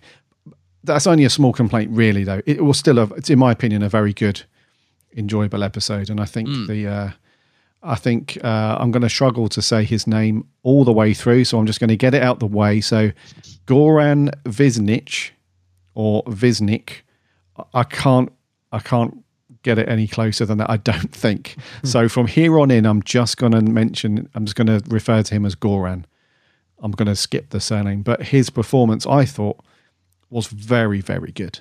I did as well. I've never seen this guy before, as far as I'm aware. I don't know what else he's done, but He's done loads, but I've not he? seen him before. Apparently, he's been in loads and loads of things, but Oh. I've not seen him before. But I thought he's He before, just- yeah. Sorry, mate. Yeah, I was going to say I felt the same. I felt he just felt very assured in his performance. It really felt like a natural. Because as I said, sometimes when they do historicals, people do ham it up a bit or seem to go a bit over the top, and he just felt very natural. And I thought he really suited that part. Um, I was I was really sort of invested in his character. I think one of the things we've said you know, with sort of series 11 and sometimes series 12 is you get detached from the characters because they're just not really fully formed or or the acting's not very good so you don't really care. Um, but I, I instantly liked him from the very beginning when he was by Niagara Falls and his performance was just very good. So I think that helped as well. And obviously um, the other chap uh, Glenister what's his name? Robert Glenister as Thomas Edison. A really good, and another one, a good performance. So you got two very good, you know, supporting characters there, and I think that that helped as well. Um, I think the thing that was missing for me, um, because as I said, I, I overall I, I enjoyed this, but one thing that sort of I think was a bit flat in the episode is is this thing of um, you know with with uh, Graham and Ryan they just felt like a lot of the time they were just in the background, just following the doctor around. They, I really do think the writers are struggling to find things for all the companions to do. Um, and I know it's a bit of a, a stuck record now, but I, I, I really feel like there's too many companions. Um, or at least I just feel like they struggle to do anything because there was so many scenes when they're just sort of plodding around. You know, I'm talking mainly about Graham and Ryan, sadly, because at least Yaz got something to do. She was transported to the ship, and at least she got to sort of get stuck into the action. But Ryan and Graham are becoming just a bit of a sort of double act to throw in the odd funny line, but they, they you know, they're just in the background. And uh, yeah, I, I just felt that that sort of let it down a little bit. You know, I was just like, because there was a nice scene at the start with them on the train and everything, but they just didn't have anything to do. Um, whereas at least Yaz got stuck in. But I think that's it. I just sort of think like you've got this TARDIS team who I really want to love. You know, I mean, especially Graham, and you know, there's a cool little relationship between Graham and Ryan, but they're kind of just getting wasted every week. You know, um, if it's not them, it's Yaz getting wasted. It's just. You know, e- each week one of them just gets nothing to do. At least one of them gets nothing to do, uh, particularly. So I think that's what kind of just let it down a little bit for me. I just felt like there were scenes where, you know, they were just there doing nothing. If you see what I mean. No, I read you. Yeah, I think so. Graham again had a couple of cool. He had a good little AC/DC moments. line. Yeah. Yeah. that was awesome. Yeah. Other than that, um, but uh, do you know what? But I think that's just a byproduct of having that many companions with the Doctor. It is. It you is. can't. You can't serve them all up awesome stuff to do in every episode. Otherwise, it just becomes too busy. You can't. You know, you have to. You have to sideline at least one of them. Otherwise, it just gets in the way of the story you're trying to tell. Unless the story is about the companions, you know, you you have to sideline at least one of them. And also, as much as I love Graham, him calling the doc doc is starting to get on my nerves. really? Yeah. 'Cause I just Oh. want the I just wanted to turn around and say, kindly refrain from calling me doc. You know, I don't know. It's it's I don't know why. It's just starting to annoy me a little bit. Doctor Who's more casual these days. Yeah, I guess. But I, I do think one thing that struck me was that, um, you know, because we talk about maybe we'll lose one of them. You know, is one of them going to die this series and and all this sort of stuff. You know, we we sort of try and predict what you know might happen. And I'm thinking, the Doctor and Yaz do actually. There is a good chemistry between those two. You know, like they they actually worked quite well together in this episode. Now, I know there's all these rumors about them. You know, shipping and all that stuff. I'm not I'm not going down that route, but I'm just saying I think they do actually work together as a good, you know, Doctor companion team, the Doctor and Yaz. You know, especially the bit on the spaceship when she threw the bracelet, or no, what happened? There was a good moment on spaceship with her and Yaz. I can't think what it was. When she rescued Yaz. Oh, Yaz said something about the photo. Oh She yeah, goes, what, yeah. what do cameras do or whatever that mm-hmm. really nice moments like that between the doctor and yaz and i thought yeah they work well together the doctor and graham work well together because she gets fed up of all his dad jokes and stuff so that's a good rapport so at the moment for me as much as i nothing against tosin and i quite like the character of ryan for me he's kind of the one that's just being served the least if you know what i mean he's just you know, in terms of the sort of rapport with the doctor as well, I can't really think of anything sort of between those two in terms of nice moments or anything. Can you? Uh, with Ryan. With Ryan, No, yeah. he was in the background quite a bit, wasn't he? Yeah. In the So, same I'm, way, I'm not saying I want him to die, but I'm just saying I don't think he's out of the out of the TARDIS team. I think Yaz and Graham are sort of the two that I'm warming to the most, and I've nothing nothing against Ryan, but he just doesn't seem to get Yeah, much yeah. rapport with the Doctor. Well, the difference being is that unless Ryan has had a really, really good or funny line written for him, his his delivery is not as funny as Graham's. He's very deadpan, isn't he? Yeah, Very so deadpan. When Yeah. when Graham sort of intersects with these funny little moments or these one-liners, they're a bit more memorable because Bradley Walsh is so good as as Graham, Mm. and he's got that very kind of uh, Cockney uh, sort of London kind of feel to his character, obviously, and it's very funny. Like in this episode, he's like, "Oi, ACDC." So Yeah. it's it's a funny thing, but when Ryan has his lines, they're often they fall a bit flatter because he's a lot more he's a, he's a quieter character really, and he's not as Mm. he's not as brash, I suppose. So I guess that's the difference really. When in this this is a perfect example in this episode when they both get sidelined and they only have these little moments within the story. Graham's are going to be more memorable because they're funnier, and the way that Bradley Walsh performs is, you know, very cool. So, but it was the same when it's, it's the same concept when we've had stories where Yaz has been sidelined. Yeah, I You know. know? Yeah, I was just trying to think in my head, like if one of them's got to go. So if you were going to pick a TARDIS team, so let's say it's the Doctor and two, two companions. I think that could work. But which one are you going to get? Which one are you going to get rid of? Because I think Yaz and Graham work great with the Doctor, but also I think if you were to get rid of Graham, you'd have. I, I think you'd have a good dynamic between the Doctor, Ryan, and Yaz. But I don't know. I mean, I wouldn't want to get rid of Graham, but I'm just. Which do you think? Which would you get rid of? Who would you? Who do you think they work best with? Yeah. So I I would say Ryan to go. Ryan to go. Hmm. Yes, and I'm not saying that because I've got anything against Tosin or Ryan as a character. I really don't. Uh, I just feel like a, a, a, a TARDIS team of four is always going to be, like I said, they're always going to have stories where you can't shove every single one of them into the spotlight. And then as a result of that, you end up with people like us reviewing the stories, always saying things like they were sidelined and they didn't do much and they didn't Mm. do much. So I'm surprised we still have a four person TARDIS team, to be honest with you. So I think, like my prediction from episode one was that one of them's going to go this series. I think it's going to, I think if anyone's going to go, it's going to be Ryan because I think from the BBC's point of view, in terms of trying to keep that appreciation score, that index score up, I think Bradley Walsh does that to a degree. So he's Yeah. not going to go anywhere. Uh, and between Ryan and Yaz, they're not going to get rid of a woman. Now, I'm- I hate to say, I really hate to be the.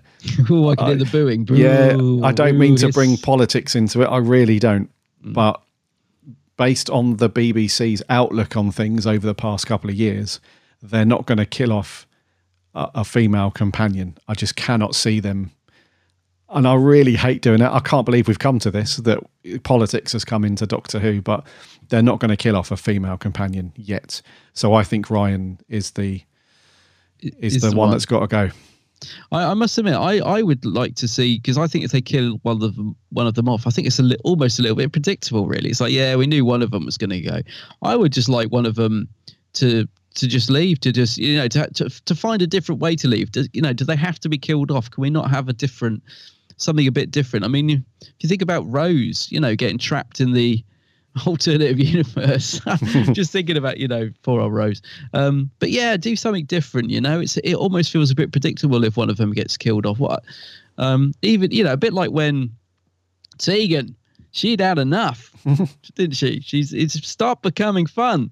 Um, you know, maybe do something like that. You know, maybe Ryan's just fed up of like his love interest being killed every week, so he you know, and Yaz won't give him his sister his number, and you know, do something a bit different. Um, I think would be cool. They don't have to be killed off, and then it does open it to. Because I think we said back in series eleven, you could have the Doctor just going back. They don't have to be in it every week. You know, why couldn't Graham say, "Oh, I need, I'm, you know, I need a week off. I'm just going to have a chill out this week, Doc." Right, so Doc. it's just an adventure with like Yeah. the Doctor and Ryan and Yaz, you know, and then she picks him up the following week, and maybe Ryan says, "Oh yeah, I'm off to play basketball this week, Doc." So you three go off and have an adventure, and I'll see you in two weeks' time. You know, mix it up a bit. Yeah. You know, that's I think that's that would that would work just as well. You mentioned uh, one thing that's popped into my head. You mentioned that Ryan's love interest is going to be killed off every week. Yeah. Yeah. It it might be a case of, and this is another cool storyline they could do. Is that remember in the last episode when Ryan was talking to Bella when they were in the transporter, and then you had Yaz that looked over, and she had of like a sort of jealous vibe about her. jealous, yeah. Maybe it's a case of by the end of series twelve, Yaz has realised that she does actually like Ryan, and there's maybe that bit where you think, are they going to get together? And then one of them dies, and it's Oh. a real heartbreaking because we Mm. Doctor Who likes doing that Yep. with uh, with Rose and then with Amy and Rory. You know, Mm. Doctor Who likes to to pull the heartstrings and pull the rug out from under your feet where it concerns Yeah. the romantic side of things. So it, that would be quite a cool thing. I'd- and it's weird to say because you don't really want to say like you want any of the companions to be killed or anything like that. But I think for the sake of the story and the sake of the dynamic moving forward after Series 12, I personally feel like one of them's got to go. One of them's I- got to get out. I always have Graham's condition in the background of my mind as well. Like you know, we we know that Graham's uh, recovered from cancer and he has to have checkups and stuff. So that storyline's always in the background a bit as well, isn't it? You know, so because that's the yeah. sort of yeah, it's the sort of thing Chibbers might bring into it. You know, as well. Why not just take him back to the old uh, the old hospital in New Earth with the cats? Going back and see the, if the face. Oh no, the face of Boe's gone, hasn't he? Oh. Gone, yeah, but they can cure anything. Yeah, that's true. Just hop in Well, I was thinking you could have the storyline where you know you could have a heartbreaking. I mean, I think for me that would be too heartbreaking if they, if he sort of relapsed and Yaz would be like, you know, well, you could save him, Doctor, and but she can't because it's you know changing the timelines or whatever. I don't know. You could. Do, I mean, that would be that would that would probably tear me to shreds if they did that storyline. But Yeah. you know, But- he is Chibbers. He might want to do something a bit, um, bit like that because he does like to, you know, Mm, but- does like to do things like that. But the thing is, I really feel like Doctor Who needs that right now. It- well, that's what I mean. Yeah. It really feels like it needs just an emotional wallop just to give something memorable to a series for Jodie. Because if you Mm. think about the previous Doctors, they've all had one, at least one big event in one of their series that makes you remember what that series is about. Yeah. You know, even going back to the classic years, you know, there's always been mm. one thing that you thought, oh, crikey, do you remember that? That, Yeah. You know, I honestly don't feel like Jodie's had that yet. So I feel like one of her series needs to have a big kind of twist, emotional thing to make you think back and like, oh, dude. I mean, it might even be, it might, they might even wait until she's leaving and they do like a regen thing and that's her big event thing. I don't know. But I feel Hmm. like now, I've, not now, but I feel like a good opportunity to create that is with the companions because, you know, as much as I hate to say it, you've got you've got three of them to play with. Yeah. You know, Do you not? Do you not think? I mean, maybe Ch- I, I, in my mind, I think Chibbers might have thought he's done that with the master reveal, though. No, but because enough. it was the No. master, it doesn't. Yeah, it's not enough, is it? That's the thing. We've we've because we've had so much of the master since the show come back. It's not big enough to be. I mean, it was a great moment. It's not big enough to be that sort of standout. I don't think. Not Yeah, yet, anyway. Not yet. I think yeah, if they towards the end of the series when he inevitably comes back, mm. and we get more around the bombshells that he dropped in episode one, then that might be a big enough thing if they tie it all together. But- Yeah. But, just him coming back and saying, I'm the master, that's brilliant. It was great, don't get me wrong, but that's not enough to be like the big Series 12 event. Yeah. But I'd hate And to also- see, sorry, just last thing. I'd hate to see us get to the end of Series 12 and all four TARDIS crew are in the TARDIS and they're all just standing there, sort of smiling at each other. Like, where are we going next then, Doc? Mm. Uh, you know, it might Now be a happy ever it Doc. after. Yeah, it might be a happily ever after, but I really feel like that would be just a stale, not a great ending to the series. Something has to happen. But so something needs weight to it, a big emotional weight carry to it. Mm. No, I agree. I absolutely agree, um, mate. I too. I was gonna say just just go back to sort of this particular story though. I think that's the thing. You, I think every week you're sort of waiting. You know, when we both say something is missing, I think that's the thing with the story. It was good. It was a good story. It felt like Doctor Who, and there was plenty of historical and alien mixed up with it, so it's all good. Um, but maybe it's that emotional thing that's missing. You know, like oh God, I'm sound like I'm being nostalgic now, but you know, like with there was always little moments, and I'm thinking with this one, there was a good intro to this. There was a good sort of five minutes, I'd say, before the Doctor came into it. Yeah, so I like that because it made her entrance, you know, had a bit more impact. But I couldn't help but feel, and this is uh, this is nothing against Jodie because I thought she was good in this episode, but I couldn't help but feel when she's when she finally makes her entrance after five minutes she I don't know that she's got that screen presence, uh, really. You know, I, I like her. I'm liking her more and more as the doctor, but I'm sort of thinking, you know how like Tom would waltz into a room and you just couldn't take your eyes, or Trout, and you just couldn't take your eyes off them. I don't know that Jodie's got that screen presence, and I don't I don't know what she can do about that. Because I was thinking there was a great five minutes of storytelling before the doctor comes in. Um, I don't know, but that's not that's not a a slight on Jodie because I did think she was good in this episode. I really do. I really am starting to like her as the Doctor. Actually, finally. So, but do you know what I mean? I don't Yeah, know what it yeah, is. Know it's, again, it's that thing that I can't put my finger on what's missing. But I don't know. That should have been a real like ah, is the Doctor. But it wasn't. It was just like oh, here we go. Funny line. Something about. I don't know. She come out with it. The first thing she said was like a funny quip, and then it's an explosion, and we're off. And it was I don't. Maybe it's just a little bit too predictable. I don't know. No, I, I kind of get what you're saying, um, Mm. but we have to. Yeah, I do. I do think about that sometimes. But when I think about it, I also try and I try and pull my mind out of thinking like that sometimes because I think it's that thing of not taking your eyes off the screen now. I think that's the thing. I like Jodie, but she just sort of fits in. It's like it's like Joe. The four of them all just are on the same level.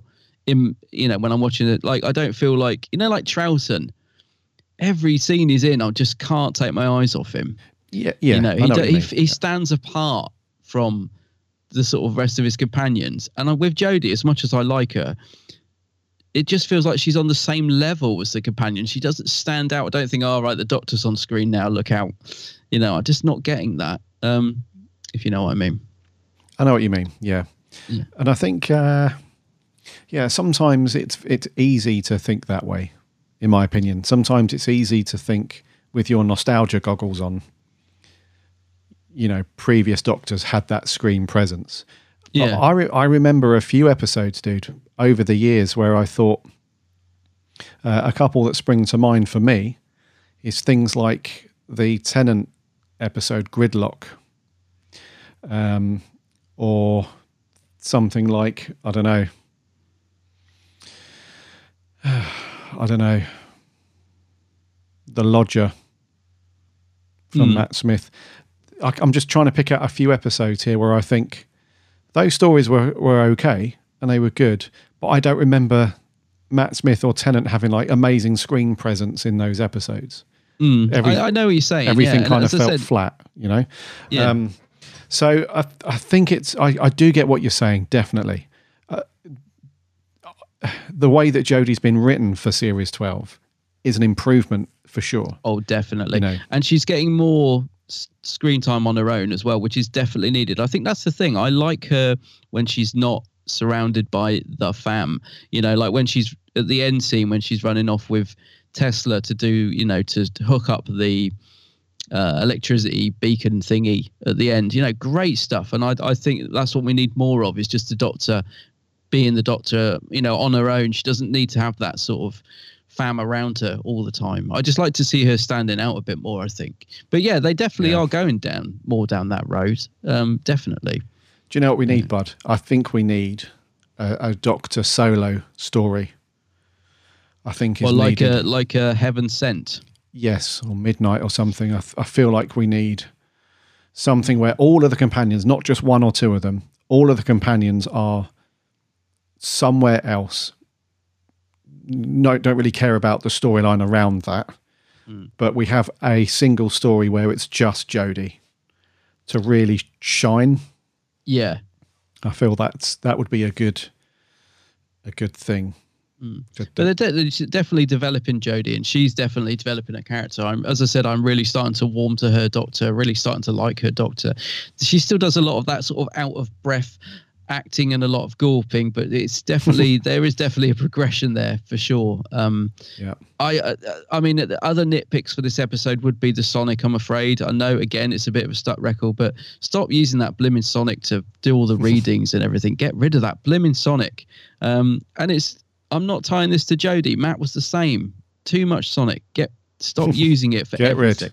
Yeah, that, was one of the things I was shouting at the screen when I was drunk. Um, but but I kind of I, I kind of felt the same thing when I was watching it sober. Of um, I, I do get a bit fed up of that seeing that Sonic waved around.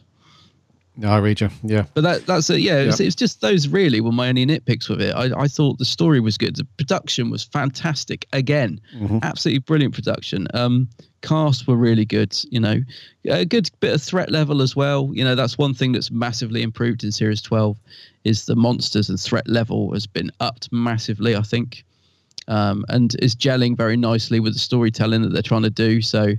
Historical this week mixed with a bit of alien, you know, it's working quite well again. I think. Yeah. So Yeah, I feel like we've discussed Doctor Who in general. in terms of this episode, it did have some really cool stuff in it. Like you said, the production side of things, as usual. Mm. Since Series 11, really, I think this is the best that Doctor Who's ever looked on screen. Oh, it's incredible! Like the, even from that opening shot of Niagara Yeah. Falls, and yeah, it looks fantastic, However, fantastical. As, uh, However. as I think Edison's Tesla said, yeah. However, however, there was something wrong with the focus, though, something wrong for with the focus. first half of this story. Now, I, Were I you didn't. drunk? Well, I thought I was drunk for a minute, and I thought to myself, was I just really tired? Because I must admit, I didn't watch this when it went out at its broadcast time because I was out. All right. So I didn't watch it until I got in later on in the evening. And I thought, oh, because sometimes I have that. If I'm tired, my eyes get a bit watery and stuff, or they they just feel tired and I can't focus sometimes. Mm. So I thought, that's okay, because I'm going to watch it a second time at least anyway for the review. But when I watched it the second time, um, last night, wasn't too late, uh, it was out of focus. Was it? Some of the some of the scenes were out of focus, and I thought to myself, "Is this like a clever effect that they're doing here?" They Where weren't trying to do a sepia effect, were they? well, no, it wasn't the color. Co- it wasn't the um. Color palette. Yeah, it, like the color grading itself was fine. It, it was it was it was fine, but because they've had, they've a lot of TV series have done this before um, in the last sort of two or three years, I suppose. And I don't think they went to the extreme of using it full on. Um, anyone that knows what I'm talking about, it's something called chromatic aberration Hmm. or aberration, one of the two, where they kind of, especially towards the edges of the screen, they create this kind of double vision, blurred effect almost. And it wasn't as extreme as that. I don't think it was an intentional thing, but certainly for the first half of the story, some of it was out of focus and wasn't as sharp as all the other episodes and and most of this episode later on. Um, so I'm wondering if that was an intentional thing because at first I thought, yeah, am I tired? And then the second time I watched it, I thought, am I? Is this an intentional effect where because it's back in time? It's a, it's a historical one back in time. Are they trying to kind of get across the this thing that it's not quite as in focus as if we were in the future or current times Mm. because we're back. But then I thought, well, no, that doesn't. That's like breaking the fourth wall, kind of. Yeah. thing going on. But there was definitely a problem, definitely a problem. And I thought, right, is it my Sky thing? So I thought, no, I'm going to watch it on iPlayer. I didn't watch all of it. I watched like I fast forwarded to a few scenes where I really noticed it, and it's on mm-hmm. there as well. So something's not quite right, and I'm somebody might be able to answer this, but I don't know if it was an intentional effect. But definitely in the first half of the story, there's quite a few scenes where there's a blurring effect going on, and the scenes are not quite in focus. Not crisp. I mean, I can't confirm it because obviously the first time I watched it, I was smashed. but drunk. every- It was clear to you. Focus. It, yeah. But the second time I watched it on the iPlayer, and um, I don't know, is the iPlayer HD? Because it didn't look very clear, but I assumed it's because I was watching it on the iPlayer. But then thinking about it, should it be playing in HD on the iPlayer? Or is it not? I don't know. It should be in HD on iPlayer for sure. Oh, okay. Yeah. Well, maybe you're right then, because I did think it looked a bit fuzzy, but that I, I assumed it's because I was watching it on um, the iPlayer and not through my TV. No, I, I didn't really think mate. much Yeah. about it at the time, but it's it's funny. I'm not just saying it because you've said it, but I did think it looked a bit fuzzy, but I just assumed it was because I was watching it on my iPlayer. No, dude, I I Oh. felt the same, and that annoyed that annoyed me a lot at the time because I thought if it's an intentional effect, then fine, that's like a Hmm. design decision that's been made, and that's all great. If it's not, that's annoyed me because the the the the, the talent that they have working on the show and the quality that there's no way that that should have. It, it, it's either a, a problem at the source, so with the lenses and the cameras when they're filming it, or Yeah. it's a problem in post production and I don't know which one it is if it is a problem, but that should no way have have gone through. I have to wait till the know. Blu-ray comes out and have a look and see Yeah, if it's yeah. pin sharp or 4K, even if they do it on 4K. Yeah, I don't know. Yeah, it's funny you say that though. I do think that now. Now you mention it. Hmm. Somebody out there might know. Yeah, hopefully, let us know. Yeah, Um, Um, still a lot of exposition from Joe. Not a lot actually, but th- that was the other little nitpick I had. There was still a couple of scenes, and that is definitely down to the script. They're still making her explain things, aren't they? Which again, that needs to go. That needs to stop. We can see what's happening. We don't need her to tell us everything. And the way she does it, she always moves her arms around, has to explain it. That's still bugging the hell out of me because that's a series 11 thing that's still, that should have been ironed out by now, I feel Mhm. Yeah, all, all this exposition and waving of arms. Um, there was still a little bit of that in this episode, which um, I'm afraid is going to bring the score down just a notch. Yeah. There wasn't as much as last week. Oh God, no! It was no, there it wasn't was- a lot. There Yeah. wasn't a lot, but it was st- it was still there, and I thought, oh come on, we should be we should be past this by now. Like, Yeah. it's a, it's one of those kinks I would like to see ironed out. Mm, and my fear on that is it's becoming a staple of the show. And that- yeah, that's that- what I mean. Yeah, It's almost like, you know, back in the day when you used to watch programs that there was always something that you knew was coming every Mhm. single time you watch it. It's a bit like the A Team. Those of you that remember the A Team series, you knew that every single episode they were going to be locked away somewhere and they had to build something. And then you had the music kick in and they constructed something. And then that was their how they sort of escaped whatever. Escape, yes. You just, Just knew all- that that was a staple of the show. you just knew that they would get locked in the shed that just happened to have all the bits that they needed. Yes. Yeah. And then the Actually, music would kick in and the montage and away you went. Yeah. Yeah. I was going to say, talking of building things, I did like to see Jodie, because I love it when the Doctor builds things, and she did a bit of tinkering around the TARDIS console, didn't she, this week, and built that machine. And I liked all that. Love it when the Doctor does that, when they build little gadgets, and she built that bracelet thingy, and loved all that stuff. Yes. Um, yeah. And also, the TARDIS took a different uh, color scheme again this week. I'm liking all that stuff that they keep changing the color of the TARDIS interior and things. So yes, I'm all for that. Different lighting, just yeah, that makes it much more interesting because I'm still not a massive fan of that set. Um, Right, But it's nice to see them sort of doing different things with it and having different levels and stuff. That's that's a, a good improvement, I think. yeah. No, I agree. Um, why wasn't the Doctor wearing period costume like everyone else was, but she was in a regular costume? I thought that was odd, and a bit of a missed opportunity as well because I think they, you know, like they did that variation of her costume as the Bond, you know, in the jacket. They could have done a cool variation of, you know, of of some, well, whatever century this is set. in. You know, I mean, it could they could have done a a good sort of period costume variation for her, but everyone else was dressed in period costume. Do you know what, dude? That's a really good point. I hadn't considered that. Yeah. And as you're as you're saying it now, I'm thinking, well, that's okay because most doctors are they stay in their costume, but they don't, do they? I mean, actually, It's not really that it bugged me. It's more the fact that I thought it was a bit of a missed trick. 'cause I thought, oh, how cool would it have been if they'd done a sort of period costume of her, of her regular costume or something, you know? But it did. It was a little bit odd. yeah. Remember the Capaldi story where it was set in London a couple of centuries previous, and it was about the the, the creatures under the Thames. The Thames had frozen over. Yes, that's right. Um, yeah. he was in period dress in that in that story. Yeah, and and the and the um the eleventh Doctor story where he's got the bowler hat and all that. What one's Yeah, that? You know, the ah. one with um Mr. Sweet, the creature. Yes, yeah, he was in. He's got the bowler hat and all that. They're in period costume, aren't they? In that one. I think it just Um, depends on because there's some other stories like the Eccleston story when he goes back in time and it's got the ghosts that are using the gas. The dead people come back. Yeah, the unquite dead. The unquite dead. He's not in period dress there. No, no, it's not. Yeah, as It's I said, weird, it's not isn't it? essential, and Yeah. it didn't bug me. I just thought it was a bit of a missed opportunity. I thought, oh, that's it's weird. And also, is there? Yeah, like that. No one mentions it at all, do they? Like they're all just sat on the train in their costumes, and the doctor's in a regular thing. I was waiting for Graham to make a quip about it, but he, yeah, don't know. Yeah. maybe it's a deleted scene. And every as they're walking around New York, nobody bats an eyelid at No. the doctor and what she's wearing. It's kind of weird. It's almost like, yeah, she's not quite there.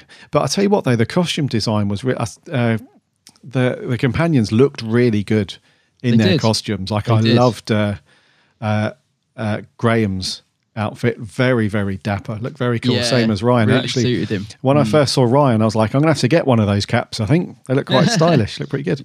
Yeah, that's what I mean. The rest of the cast just look uh, fantastic in their period costume. I think that's the thing. I just thought, oh, what a shame the Doctor isn't. That would have been yeah. fun. Look really Yeah. authentic as well. Like Yaz's costume Mm. was good, and the way they did her hair and stuff, it all looked really good. But the Yeah. doctor's just, yeah. I mean, there must be a, re- there must be a.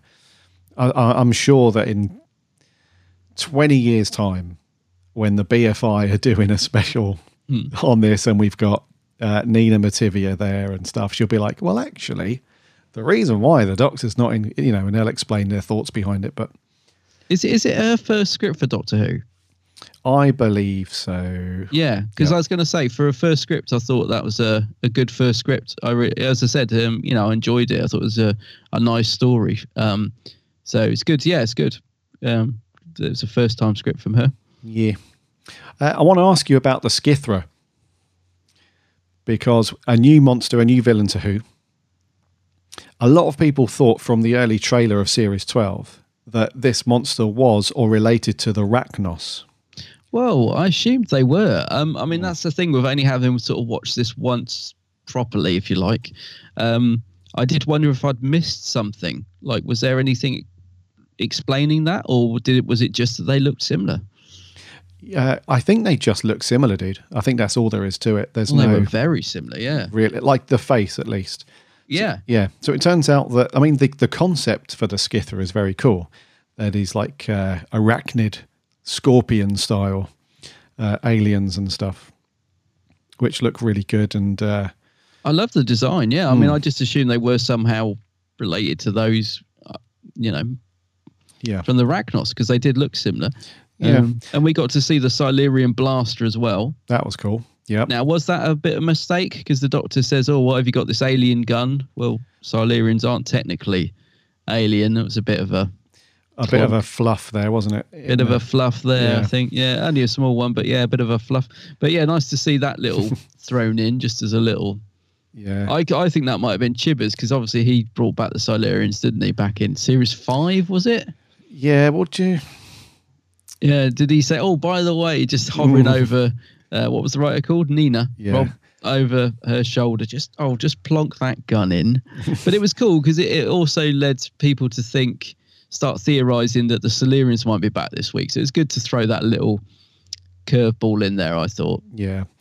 Well, this is Doctor Who after all, so you could Mm. you could you could uh, say that there's a number of reasons why she called it alien. Maybe for for Mm. the benefit of the companions who don't know what Silurians are at this point. To them, this is probably alien, isn't it? So it's Yeah. you know, but technically, you're right, they're not. And then the ship itself is Venusian. It's nice to to hear that word come back. Yeah. Mhm. And I I did like the effect as well of it being, um, you know, invisible in the sky and stuff. I thought that was all good stuff. Um, I really liked the the monster this week, the monster of the week, if you like. Um, what race are they? I keep getting it wrong because I want to say What's that? uh, the what the the monsters? You, you know, you were saying they look a bit bit Racnoss, but they weren't. They were what were they? Uh, Skithra.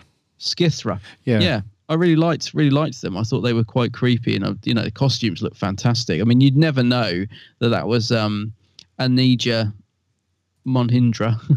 I hope I'm saying that right. You'd never guess she was under all that, would you? And Geely Mahin. Yeah. You'd never guess that was the Rani under that. What a, what a great performance! I thought. Yeah, not at all, mate. I um I thought she was great. yeah, I knew she was going to be in this episode. Mm. And then it wasn't until she'd been in like more than a couple of scenes. I thought, well, we haven't seen Anjli yet. So, oh, hold on. And then, and I thought, it, ah, it can't be her. That's not her. The Mm. Skithra. And then the next scene, it was her eyes that gave it away. I thought, that's her. But I didn't clock for the first, because I thought she was going to pop up in the story at some point. Yeah, But then no, I thought she was great. Yeah. really, really good. She really sort of threw herself into the part, didn't she? Really sort of um, really good. Like coming up against Jodie, I thought they were great together. Those two. Yeah. Yeah, and it's um, it's uh, I think like the character of the Racnoss as an actor. If you're going to play that kind of monster and stuff, you just got to go for it. You've got to Go for it, yeah. Make it as alien and as weird and grotesque as possible. Really. Yeah, it was good. Uh, funny little story as well. A little behind the scenes thing. Apparently, Bradley Walsh uh, didn't recognise her at all. Oh, really? Even because he said like the makeup was so full on and heavy, Mm. I wouldn't have known it was her. And even when she was talking to him, she had the makeup on, but she wasn't in character. He was still like, "Nah, no, no." so she had to she had to go in her bag or something and get her phone and stuff and say, "Look, these are all the photos of me. It's Ah. it's, it's me." And he was like, "Bloody hell!" So that's quite interesting at Bradley Walsh because they worked together on Sarah Jane. They He- were, yeah, I was thinking that he was the clown, he was wasn't he? In the there? clown, yeah. yeah, yeah.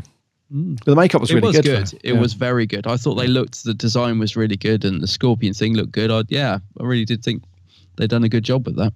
Yeah, I think it's a good throwaway monster. As in, I don't think we'll see them again. But no, I wouldn't be good. bothered if we didn't, but they No. worked very well in this story. I thought. Yeah. Yeah. Uh, and what do you think to the historical part of it? Because um, one of the things that really boosted up Series 11 was the historical stories. They were well known, very reviewed very highly. It- This is another historical, um, very uh, plays uh, heavily on those factual characters, uh, Tesla and Edison. What did you think from a historical point of view? Um, I, I thought it. I liked it because I I'll be honest. I don't know an awful lot about either of those people, uh, apart from the very basics, if you know what I mean.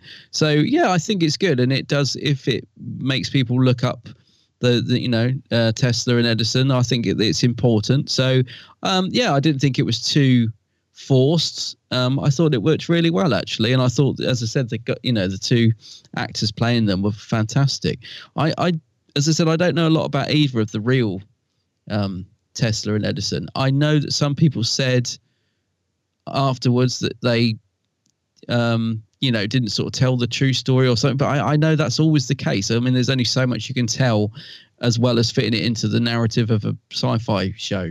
Um, but was there controversy over something to do with Tesla that they didn't show him doing something? I don't know. There was Um, something that someone picked up on saying, you know, they didn't really do him justice or something. I don't know. There, I just saw people moaning about something on Twitter. but was it a good representation of them in terms of the story, as far as you're concerned? Um, yeah, I mean, my knowledge of the two of them is is basic. I know of Mm. those two people and what they co- what they came up with, their inventions, and what Yeah. they tried to pioneer. I, I know that Tesla used to work for Edison when he was younger, but then he sort of branched off and wanted to do his own thing. So I know that there was definitely um, some that they were definitely not best friends, put it that way, Mm. as they were trying to push their own respective um, uh, inventions and stuff. That they they they honestly felt individually that what they were trying to do was going to help the world. That's never in question. But they Yeah. were just you know they were they just had different agendas, basically. Similar Well, why did- ideas, but Yeah, they were going down the same road, but just different different way of going about it. I, I just heard there was some controversy over something, but I, d- I just don't know what it was about. Um, but what, why did the doctor keep twice call Tesla a big fat liar? I, I don't know if I Uh, missed something because, as I said, I only watched this once properly. And did what? What was that about? Why did she say that to him twice at the beginning? um, that's because she had asked him if he'd seen anything weird, Oh, and he right. said no. But even though he had seen like the floating orb, I get you. You know, he- oh, yeah, that's pretty obvious now. I think about it. Okay. uh, which was called something uh, the the Thassos, the Thassa, the Thassa orb, which was Hmm. another race that the Doctor had recognised. Another one of those little. Oh, I know these guys. They're an ancient, you know, race and whatever. So still, Yeah. don't, we still don't know too much about those guys, but um, yeah. So I think that was it. I think it was Uh, yeah, and also he he came clean as well when they got to his his lab. Um, he had said that he had sent a message off to Mars or something, Mm. but he was unaware that they had replied, which ended up being a Skithra, and he didn't tell the doctor that either. So, I think because he thought it was just no consequence to it because he didn't hear anything back, he assumed it was a wasted thing, wasn't Oh. worth mentioning. So, yeah, That's all it was. Yeah, no, that makes sense. I think I just couldn't. I thought it was alluding to something else. Like, but yeah, no, that that does make sense. Now I think about it.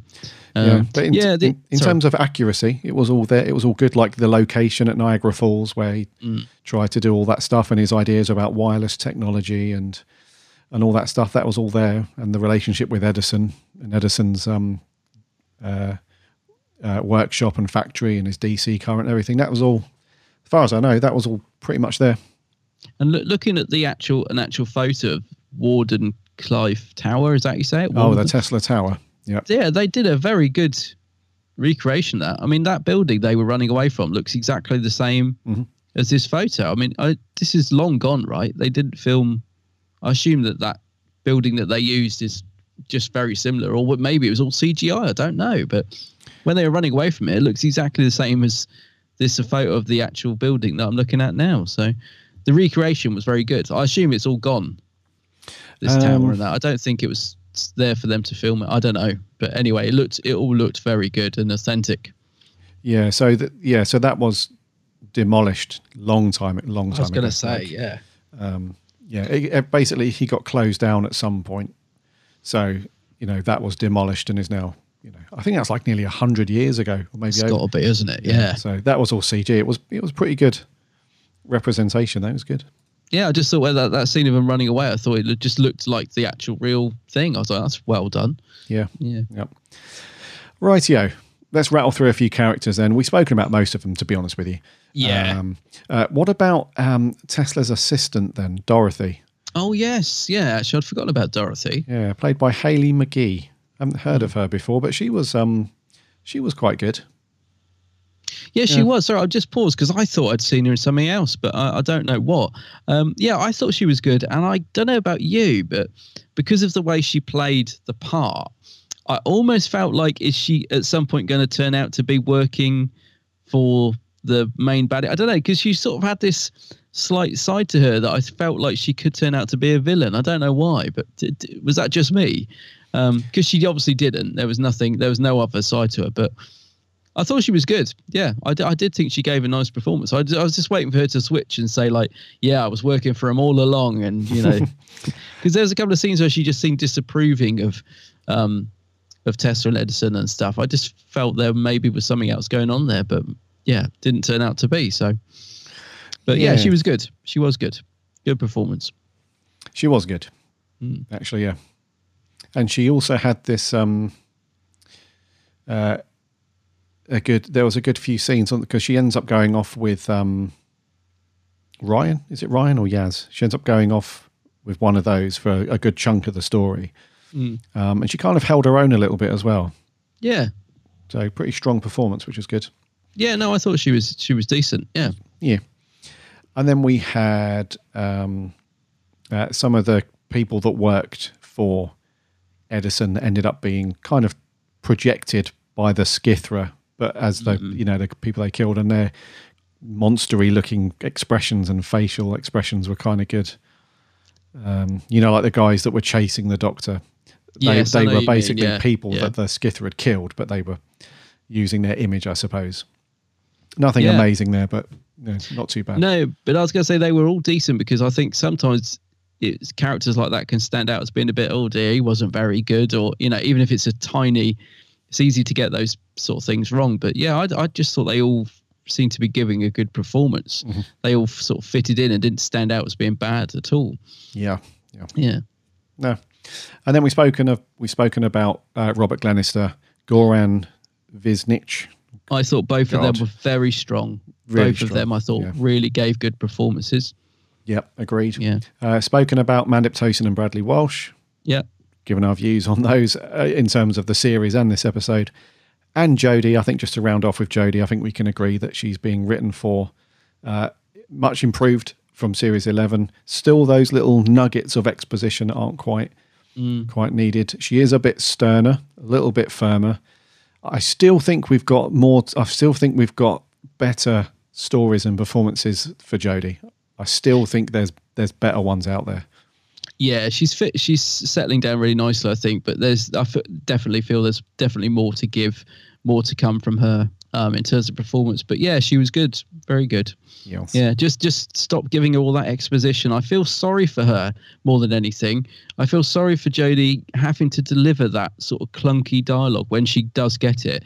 Um, thankfully, there was only a tiny bit in this story, but um, just every time she gets it, I feel she must get scripts to go, oh, here's the, like you said, oh, here's the bit where I have to explain it all. Oh, here we go. Right. You know, it's hard to do that in a fresh way each time. So, yeah, but she was good. I liked Jodie in this one. I thought she was, yeah, she, she's rattling along very nicely as the doctor at, at the moment. Yes. Yeah. Uh, one last thing on my notes, buddy. Uh, Mm-hmm. Again, I didn't hear any strong themes in the music. It feels like um, uh, Segun Akinola, who had some really good stuff in Series 11, has kind of been told to rein it in a bit, it feels like. It feels like this is just, they may as well just got some stock music. I, I felt the same. In fact, that's my last note on my pad as well. Is the music? Um, I, I think he's got he's got a bit stale. Um, it, there, there was nothing that stood out. There was there was this really horror type music when the sort of monster appeared that was used three times. I think I don't know if you know the bit I mean. It was almost like it's just a load of violins screeching, Yes, like a real yeah. horrible. Which is great the first time, but by the third time I was like, oh, yeah, okay, like you know i, I don't know i hate to say it because i do like his music but it is starting to feel a little bit um repetitive um especially that particular sound that synth sound that he keeps using. Whenever there's a quiet scene he just uses that. Oh, it's really going to be hard for me to explain but hopefully listeners will know what i mean. The just the sort of same sound. It's just like it's that sort of quiet music that he does every time there's a conversation. It's just that sort of duh. it's just that, that building synth that he just uses and it's it's the same sound it's becoming really boring you Yeah, know yeah. it's like get another keyboard Yeah, I mean, the- get another sound do something Yeah, it would have been Yeah. part of the budget, obviously, to hire mm-hmm. Segun and for him to do And that. And yeah i sound like i'm being a bit harsh on it because i do like his stuff but you do i hopefully you know what i mean Exactly, mate. Yeah, that's what I'm trying to say. It's they would Yeah. have budgeted quite a lot for him to, for his time to to compose all the music and then to record it with musicians and orchestra, whatever. Mm. But if if this is the result, they that money would have been well spent on other things, and they just got some stock music uh, in here because it was cool. Because when we left Murray Gold behind, Murray Gold came up with some of the best TV music ever in Doctor Who, and I still listen to Doctor Who's music every day. I love some Mhm. of that stuff. But we both agreed that it was time for a change, yeah definitely you know. And it's and some of Segun's work in Series Eleven is really lovely. It's some really good stuff in there. But I feel like he needs to also stand his ground a little bit and and kind of innovate with the music as well as all the story stuff they're doing as well. Um, because yeah, it just just doesn't have any impact. The last two episodes, it's just felt very much like stock music. Yeah, Yeah, it's it's because it is the same themes, the same exactly. It does sound like the same synthesizer. I mean, that's the thing with Murray. He he obviously had a whole orchestra, and he would utilize that. So you'd get like choral, you know, bombastic brass band to piano, you'd get lots. Uh, Segun, absolutely. You know, it's nice to have a different change. It's nice to br- bring it down to a much more sparse sound. I like it, but it is becoming, yeah, very much like you said. It could, that that particular piece of music that I'm on about, that particular synth sound that he uses. It, like you said, that could be from any episode, and it's becoming very repetitive now. Um, I'd like to hear, even if you use the same theme or the same music, at least use a different sound or piano or something Something, yeah. instead yeah. of that synth, which he keeps using. Yeah, it's becoming very repetitive. Um, so yeah, I agree. It, the things that did stand out stood out for the wrong reasons. I was I was sat there thinking, oh, this music again could be stock music. Yeah, it could be from any of Series Eleven. Yep. So yeah, I agree with you about the music. Yep, come on, Segun. Tell Up him. game a little bit. Sorry. Yep, tell him. You want you want more stuff in there. You want more music, Mm. or you're out of it. Yeah, probably been a bit harsh because there's nothing particularly wrong with it. Just if anything, it was just a bit boring. Oh, exactly. Yeah, there's nothing Yeah. wrong with it. It's just not enough of it. Yeah. Yeah. right, scores, buddies. You to go first. Yeah, I'm going for a 7.5 this week. I thought it was decent, decent. Just I was between a seven. I was around about a seven all the way through it. Really, it was just a, a decent, nothing amazing, but good. Um, I enjoyed it though, but uh, I've put a 0.5 on there because I I thought maybe seven was just a little bit low, but Right, yeah, I read you. 7.5, Seven point five. Okay, I am going with a seven. a seven. Okay, Yes. Uh, for the reasons I said initially, really. I think it's a, a good, enjoyable episode.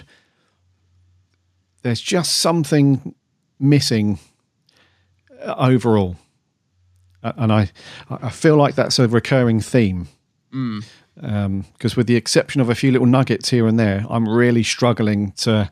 I, I just know what's going to happen in a year's time, two years' time, when we're talking about Jodie's era and series 11 and 12. I'm really going to struggle to pick out like big kind of um, uh, big events that have happened and big cool things that are happening throughout the episode. All we're going to say is, yeah, it was a bunch of good, enjoyable, middle of the road episodes. So, and the companions thing is starting to, you know, either either bring the arc into it, like we said earlier, bring a bit of Moff style arc into it, and give us something to latch onto, um, or don't just don't bother with it. Just have all these individual monster of the week stories. But if you're going to bring the arc into it, you're running out of time, basically. Uh, so I just don't want this episode to fall on its arse at the end.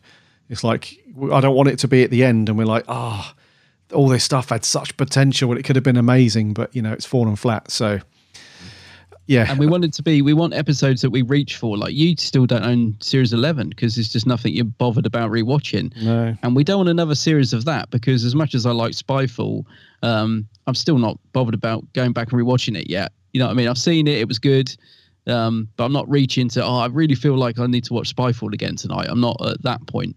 Um so yeah we don't want a series of episodes that are just good episodes but i'm not bothered about watching them again. Yeah, yeah, Yeah. And I thought this one was good. Don't get me wrong; yeah it was a good episode. So Yeah, and I would rewatch it. Yeah. at some point, but I'm not itching to rewatch it. Cool.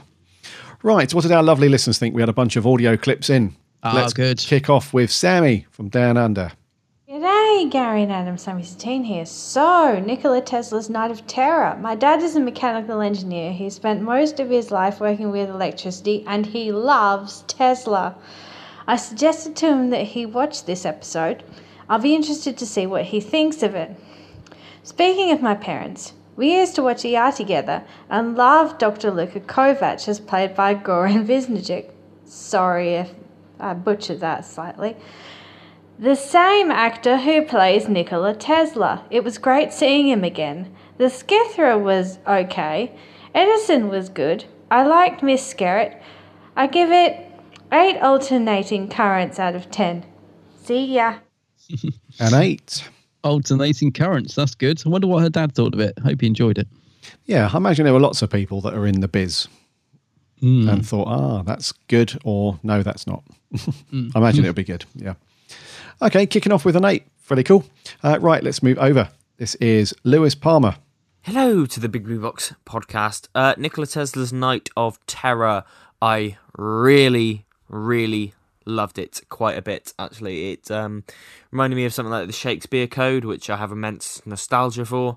Took me right back to being a kid watching Doctor Who, learning about these, learning more about these historical figures through uh, through the prism of a well written uh, and genuinely engaging sci-fi story. I thought all the characters are really likable, really well written. I thought all the performances were excellent, uh, particularly Nikola Tesla. He was excellent. Um, Jodie Whittaker as the Doctor, so good when she um, went to rescue Yaz. She uh, went aboard the ship uh, to rescue Yaz. That was just that was the character I've loved since I was five. There's oh, it was just so good. The music was excellent. I just loved it. It's one of my favourites of this era so far. My favourite of Series 12 so far. Yeah, I just really thought it was excellent. Um, see you next time, guys. Uh-huh. Lewis loving it, yeah. Uh, yeah, a lot of love from Lewis there. Fair play if you like that one, Lewis. All good. Uh, moving on. Martin Arnold. Nicholas Tesco's Night of Terror was good, but not great. Um, the only thing that really let it down was the villain was not as exciting as I had hoped, given that you were dealing with, you know, Mr. Tesla and um, Mr. Edison. So I thought they'd come up with something super special. Um, and these are more historical characters that the show is um, sort of bigging up, which I think is, is cool. You know, we love to learn in Doctor Who. That's what it's always been about.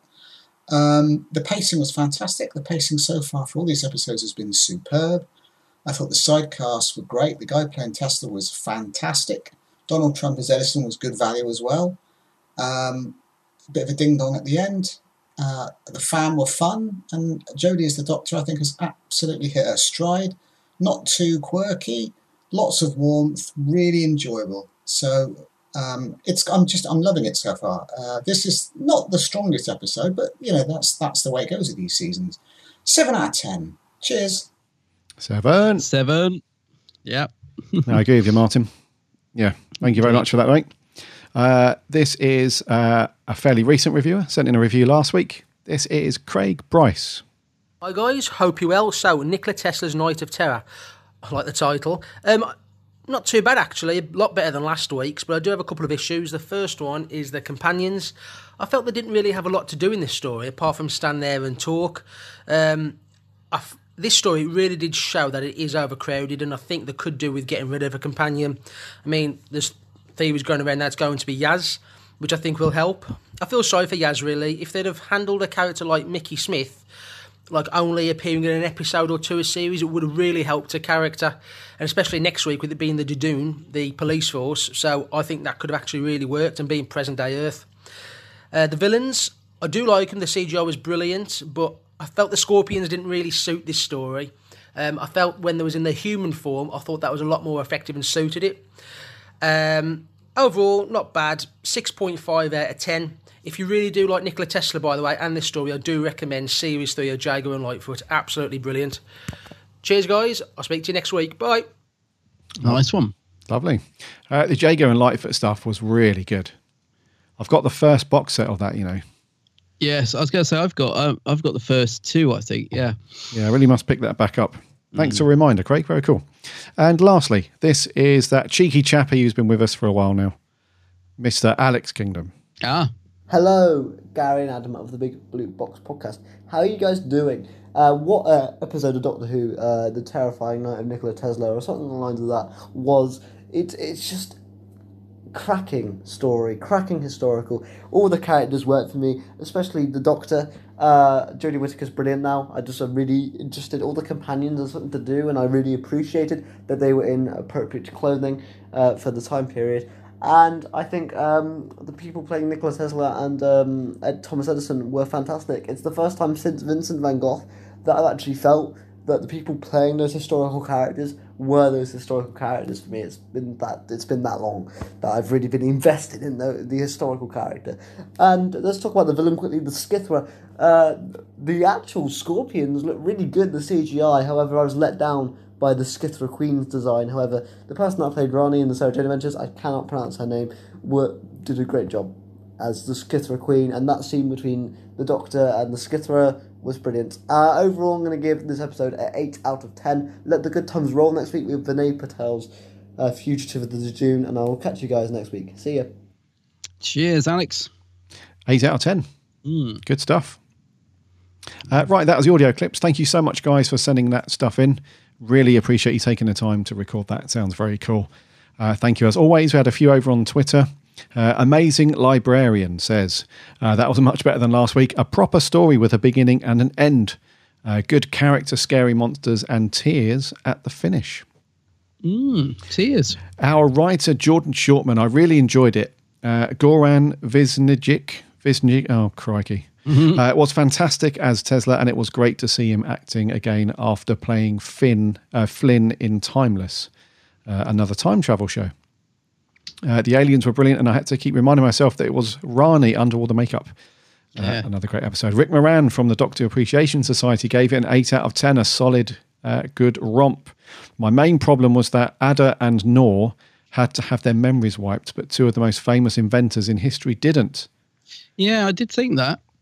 An annoying inconsistency. Mm. Uh, but he really loved the Oi ACDC uh, bit Yeah. from Graham, which is cool. Uh, Jessica, awesome, uh, awesome Jess. Uh, I loved it, especially Graham. Uh, he had some great lines, and Yaz, she was fantastic. He'd given a lot to do. Goran as Tesla was wonderful. His reaction to the TARDIS was hilarious. Actually, dude, that reminds me, his take on the bigger on the inside was really cool. Oh yes, it was. That was a good moment. Yeah. Yes, how did he word it? I can't remember, but he it was quite a, it was a more scientific way, like the internal dimensions transcend the exterior or something like that. That's right. It yeah, yeah. very very cool.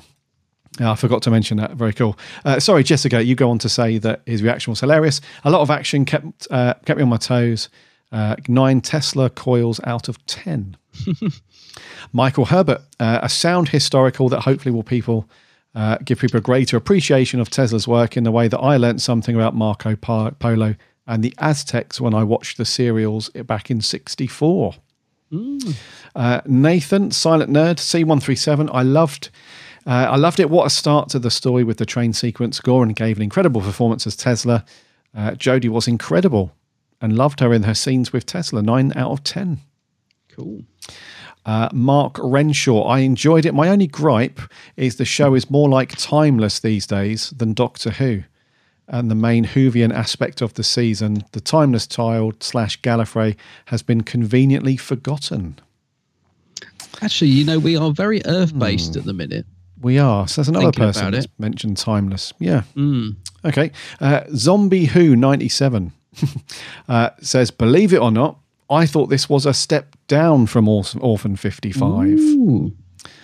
Uh, I, I thought that was good. Uh, and this was just boring. The directing was pretty poor, with weird close ups and badly shot actions at the beginning, action scenes at the beginning. The Queen was a very poor villain and almost laughable. I'm, I've been very positive of this series so far, and I've given every episode an 8 before. But Nikola Tesla, I sadly feel, is a 5 out of 10. Oh. Oh right. dear. Uh, Edward Giluli, an enjoyable historical with a good performance and decent villains, 8 out of 10. Uh, Davros, loved it, guys. Not perfect, still too much exposition, but a full story, the build up and paid off.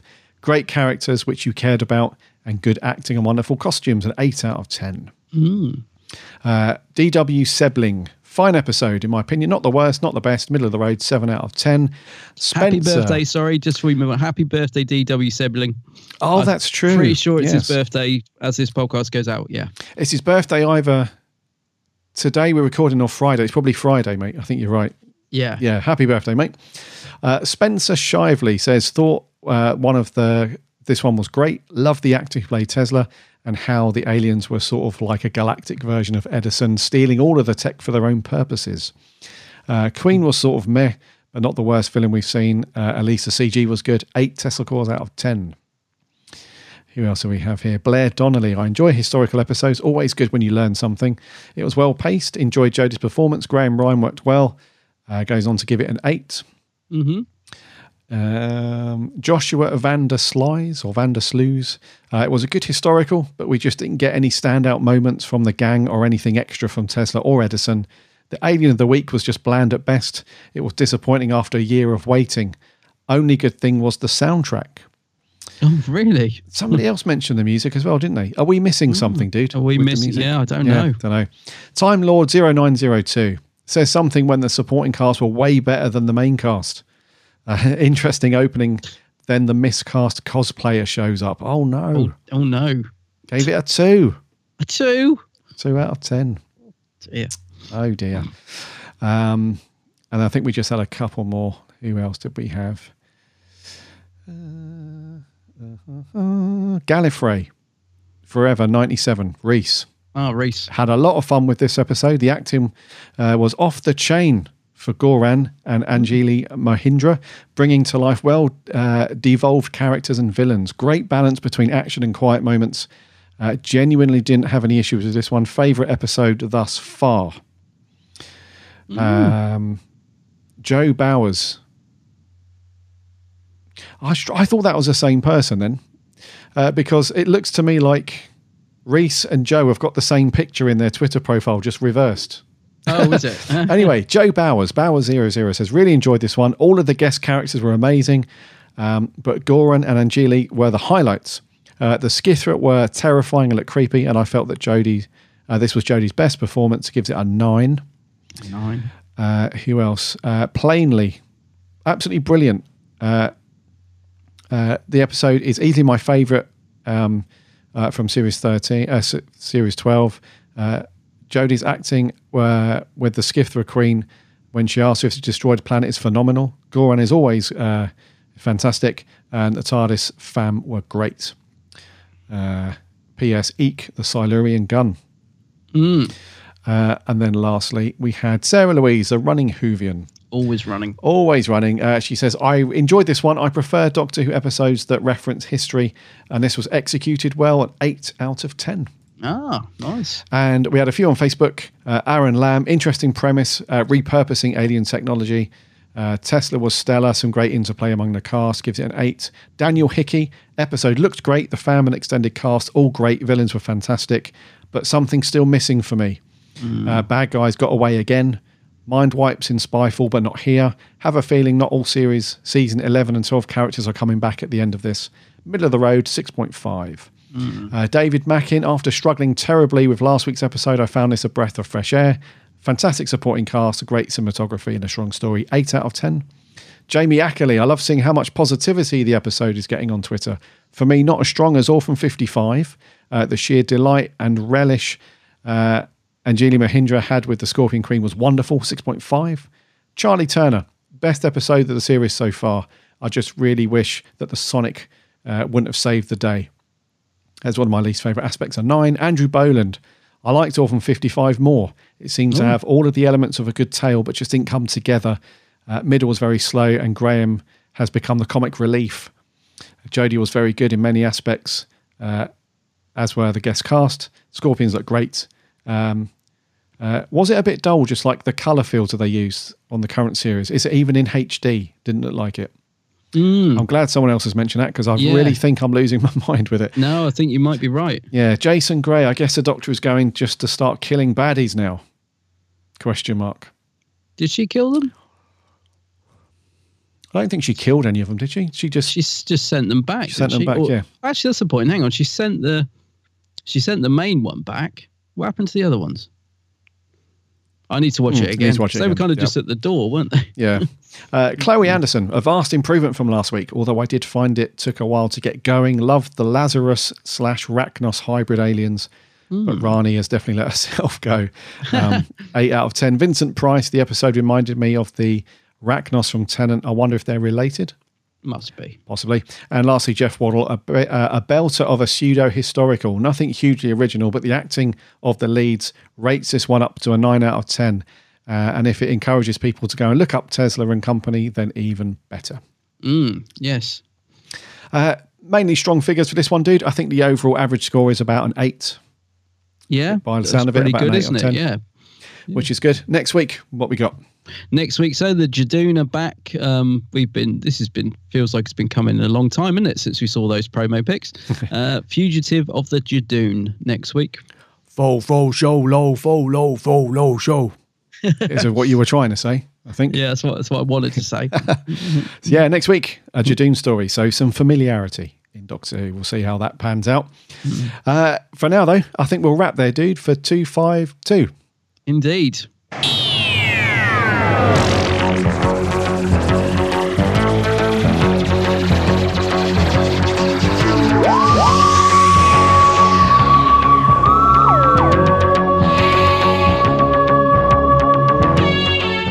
Thank you, thank you, thank you, thank you so much for sticking with us here at the Big Blue Box podcast. I hope you enjoyed episode 252.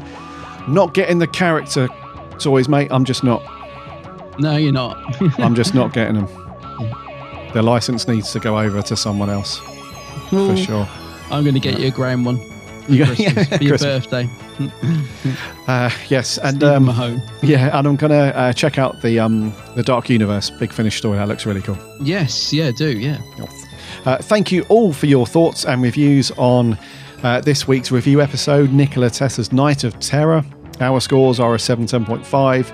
Ultimately, very well received, so that's good. Don't pay attention to the ratings and all that jazz stuff too much. Uh, we're not in uh, axed territory just yet. No. Uh, next week, uh, Fugitive of the Judoon looks very interesting, so we can't wait to check that out and give you your thoughts. We'll be asking for your thoughts and review and reviews next week. So on Monday, look out on the socials for that because we love hearing your thoughts and reviews on that. Um, in the meantime, head over to the website bigblueboxpodcast.co.uk. You can listen to all of our episodes on there. Plus, you can check out all of the cool articles that our writing team put out. Loads of reviews on Big Finish and other bits and bobs.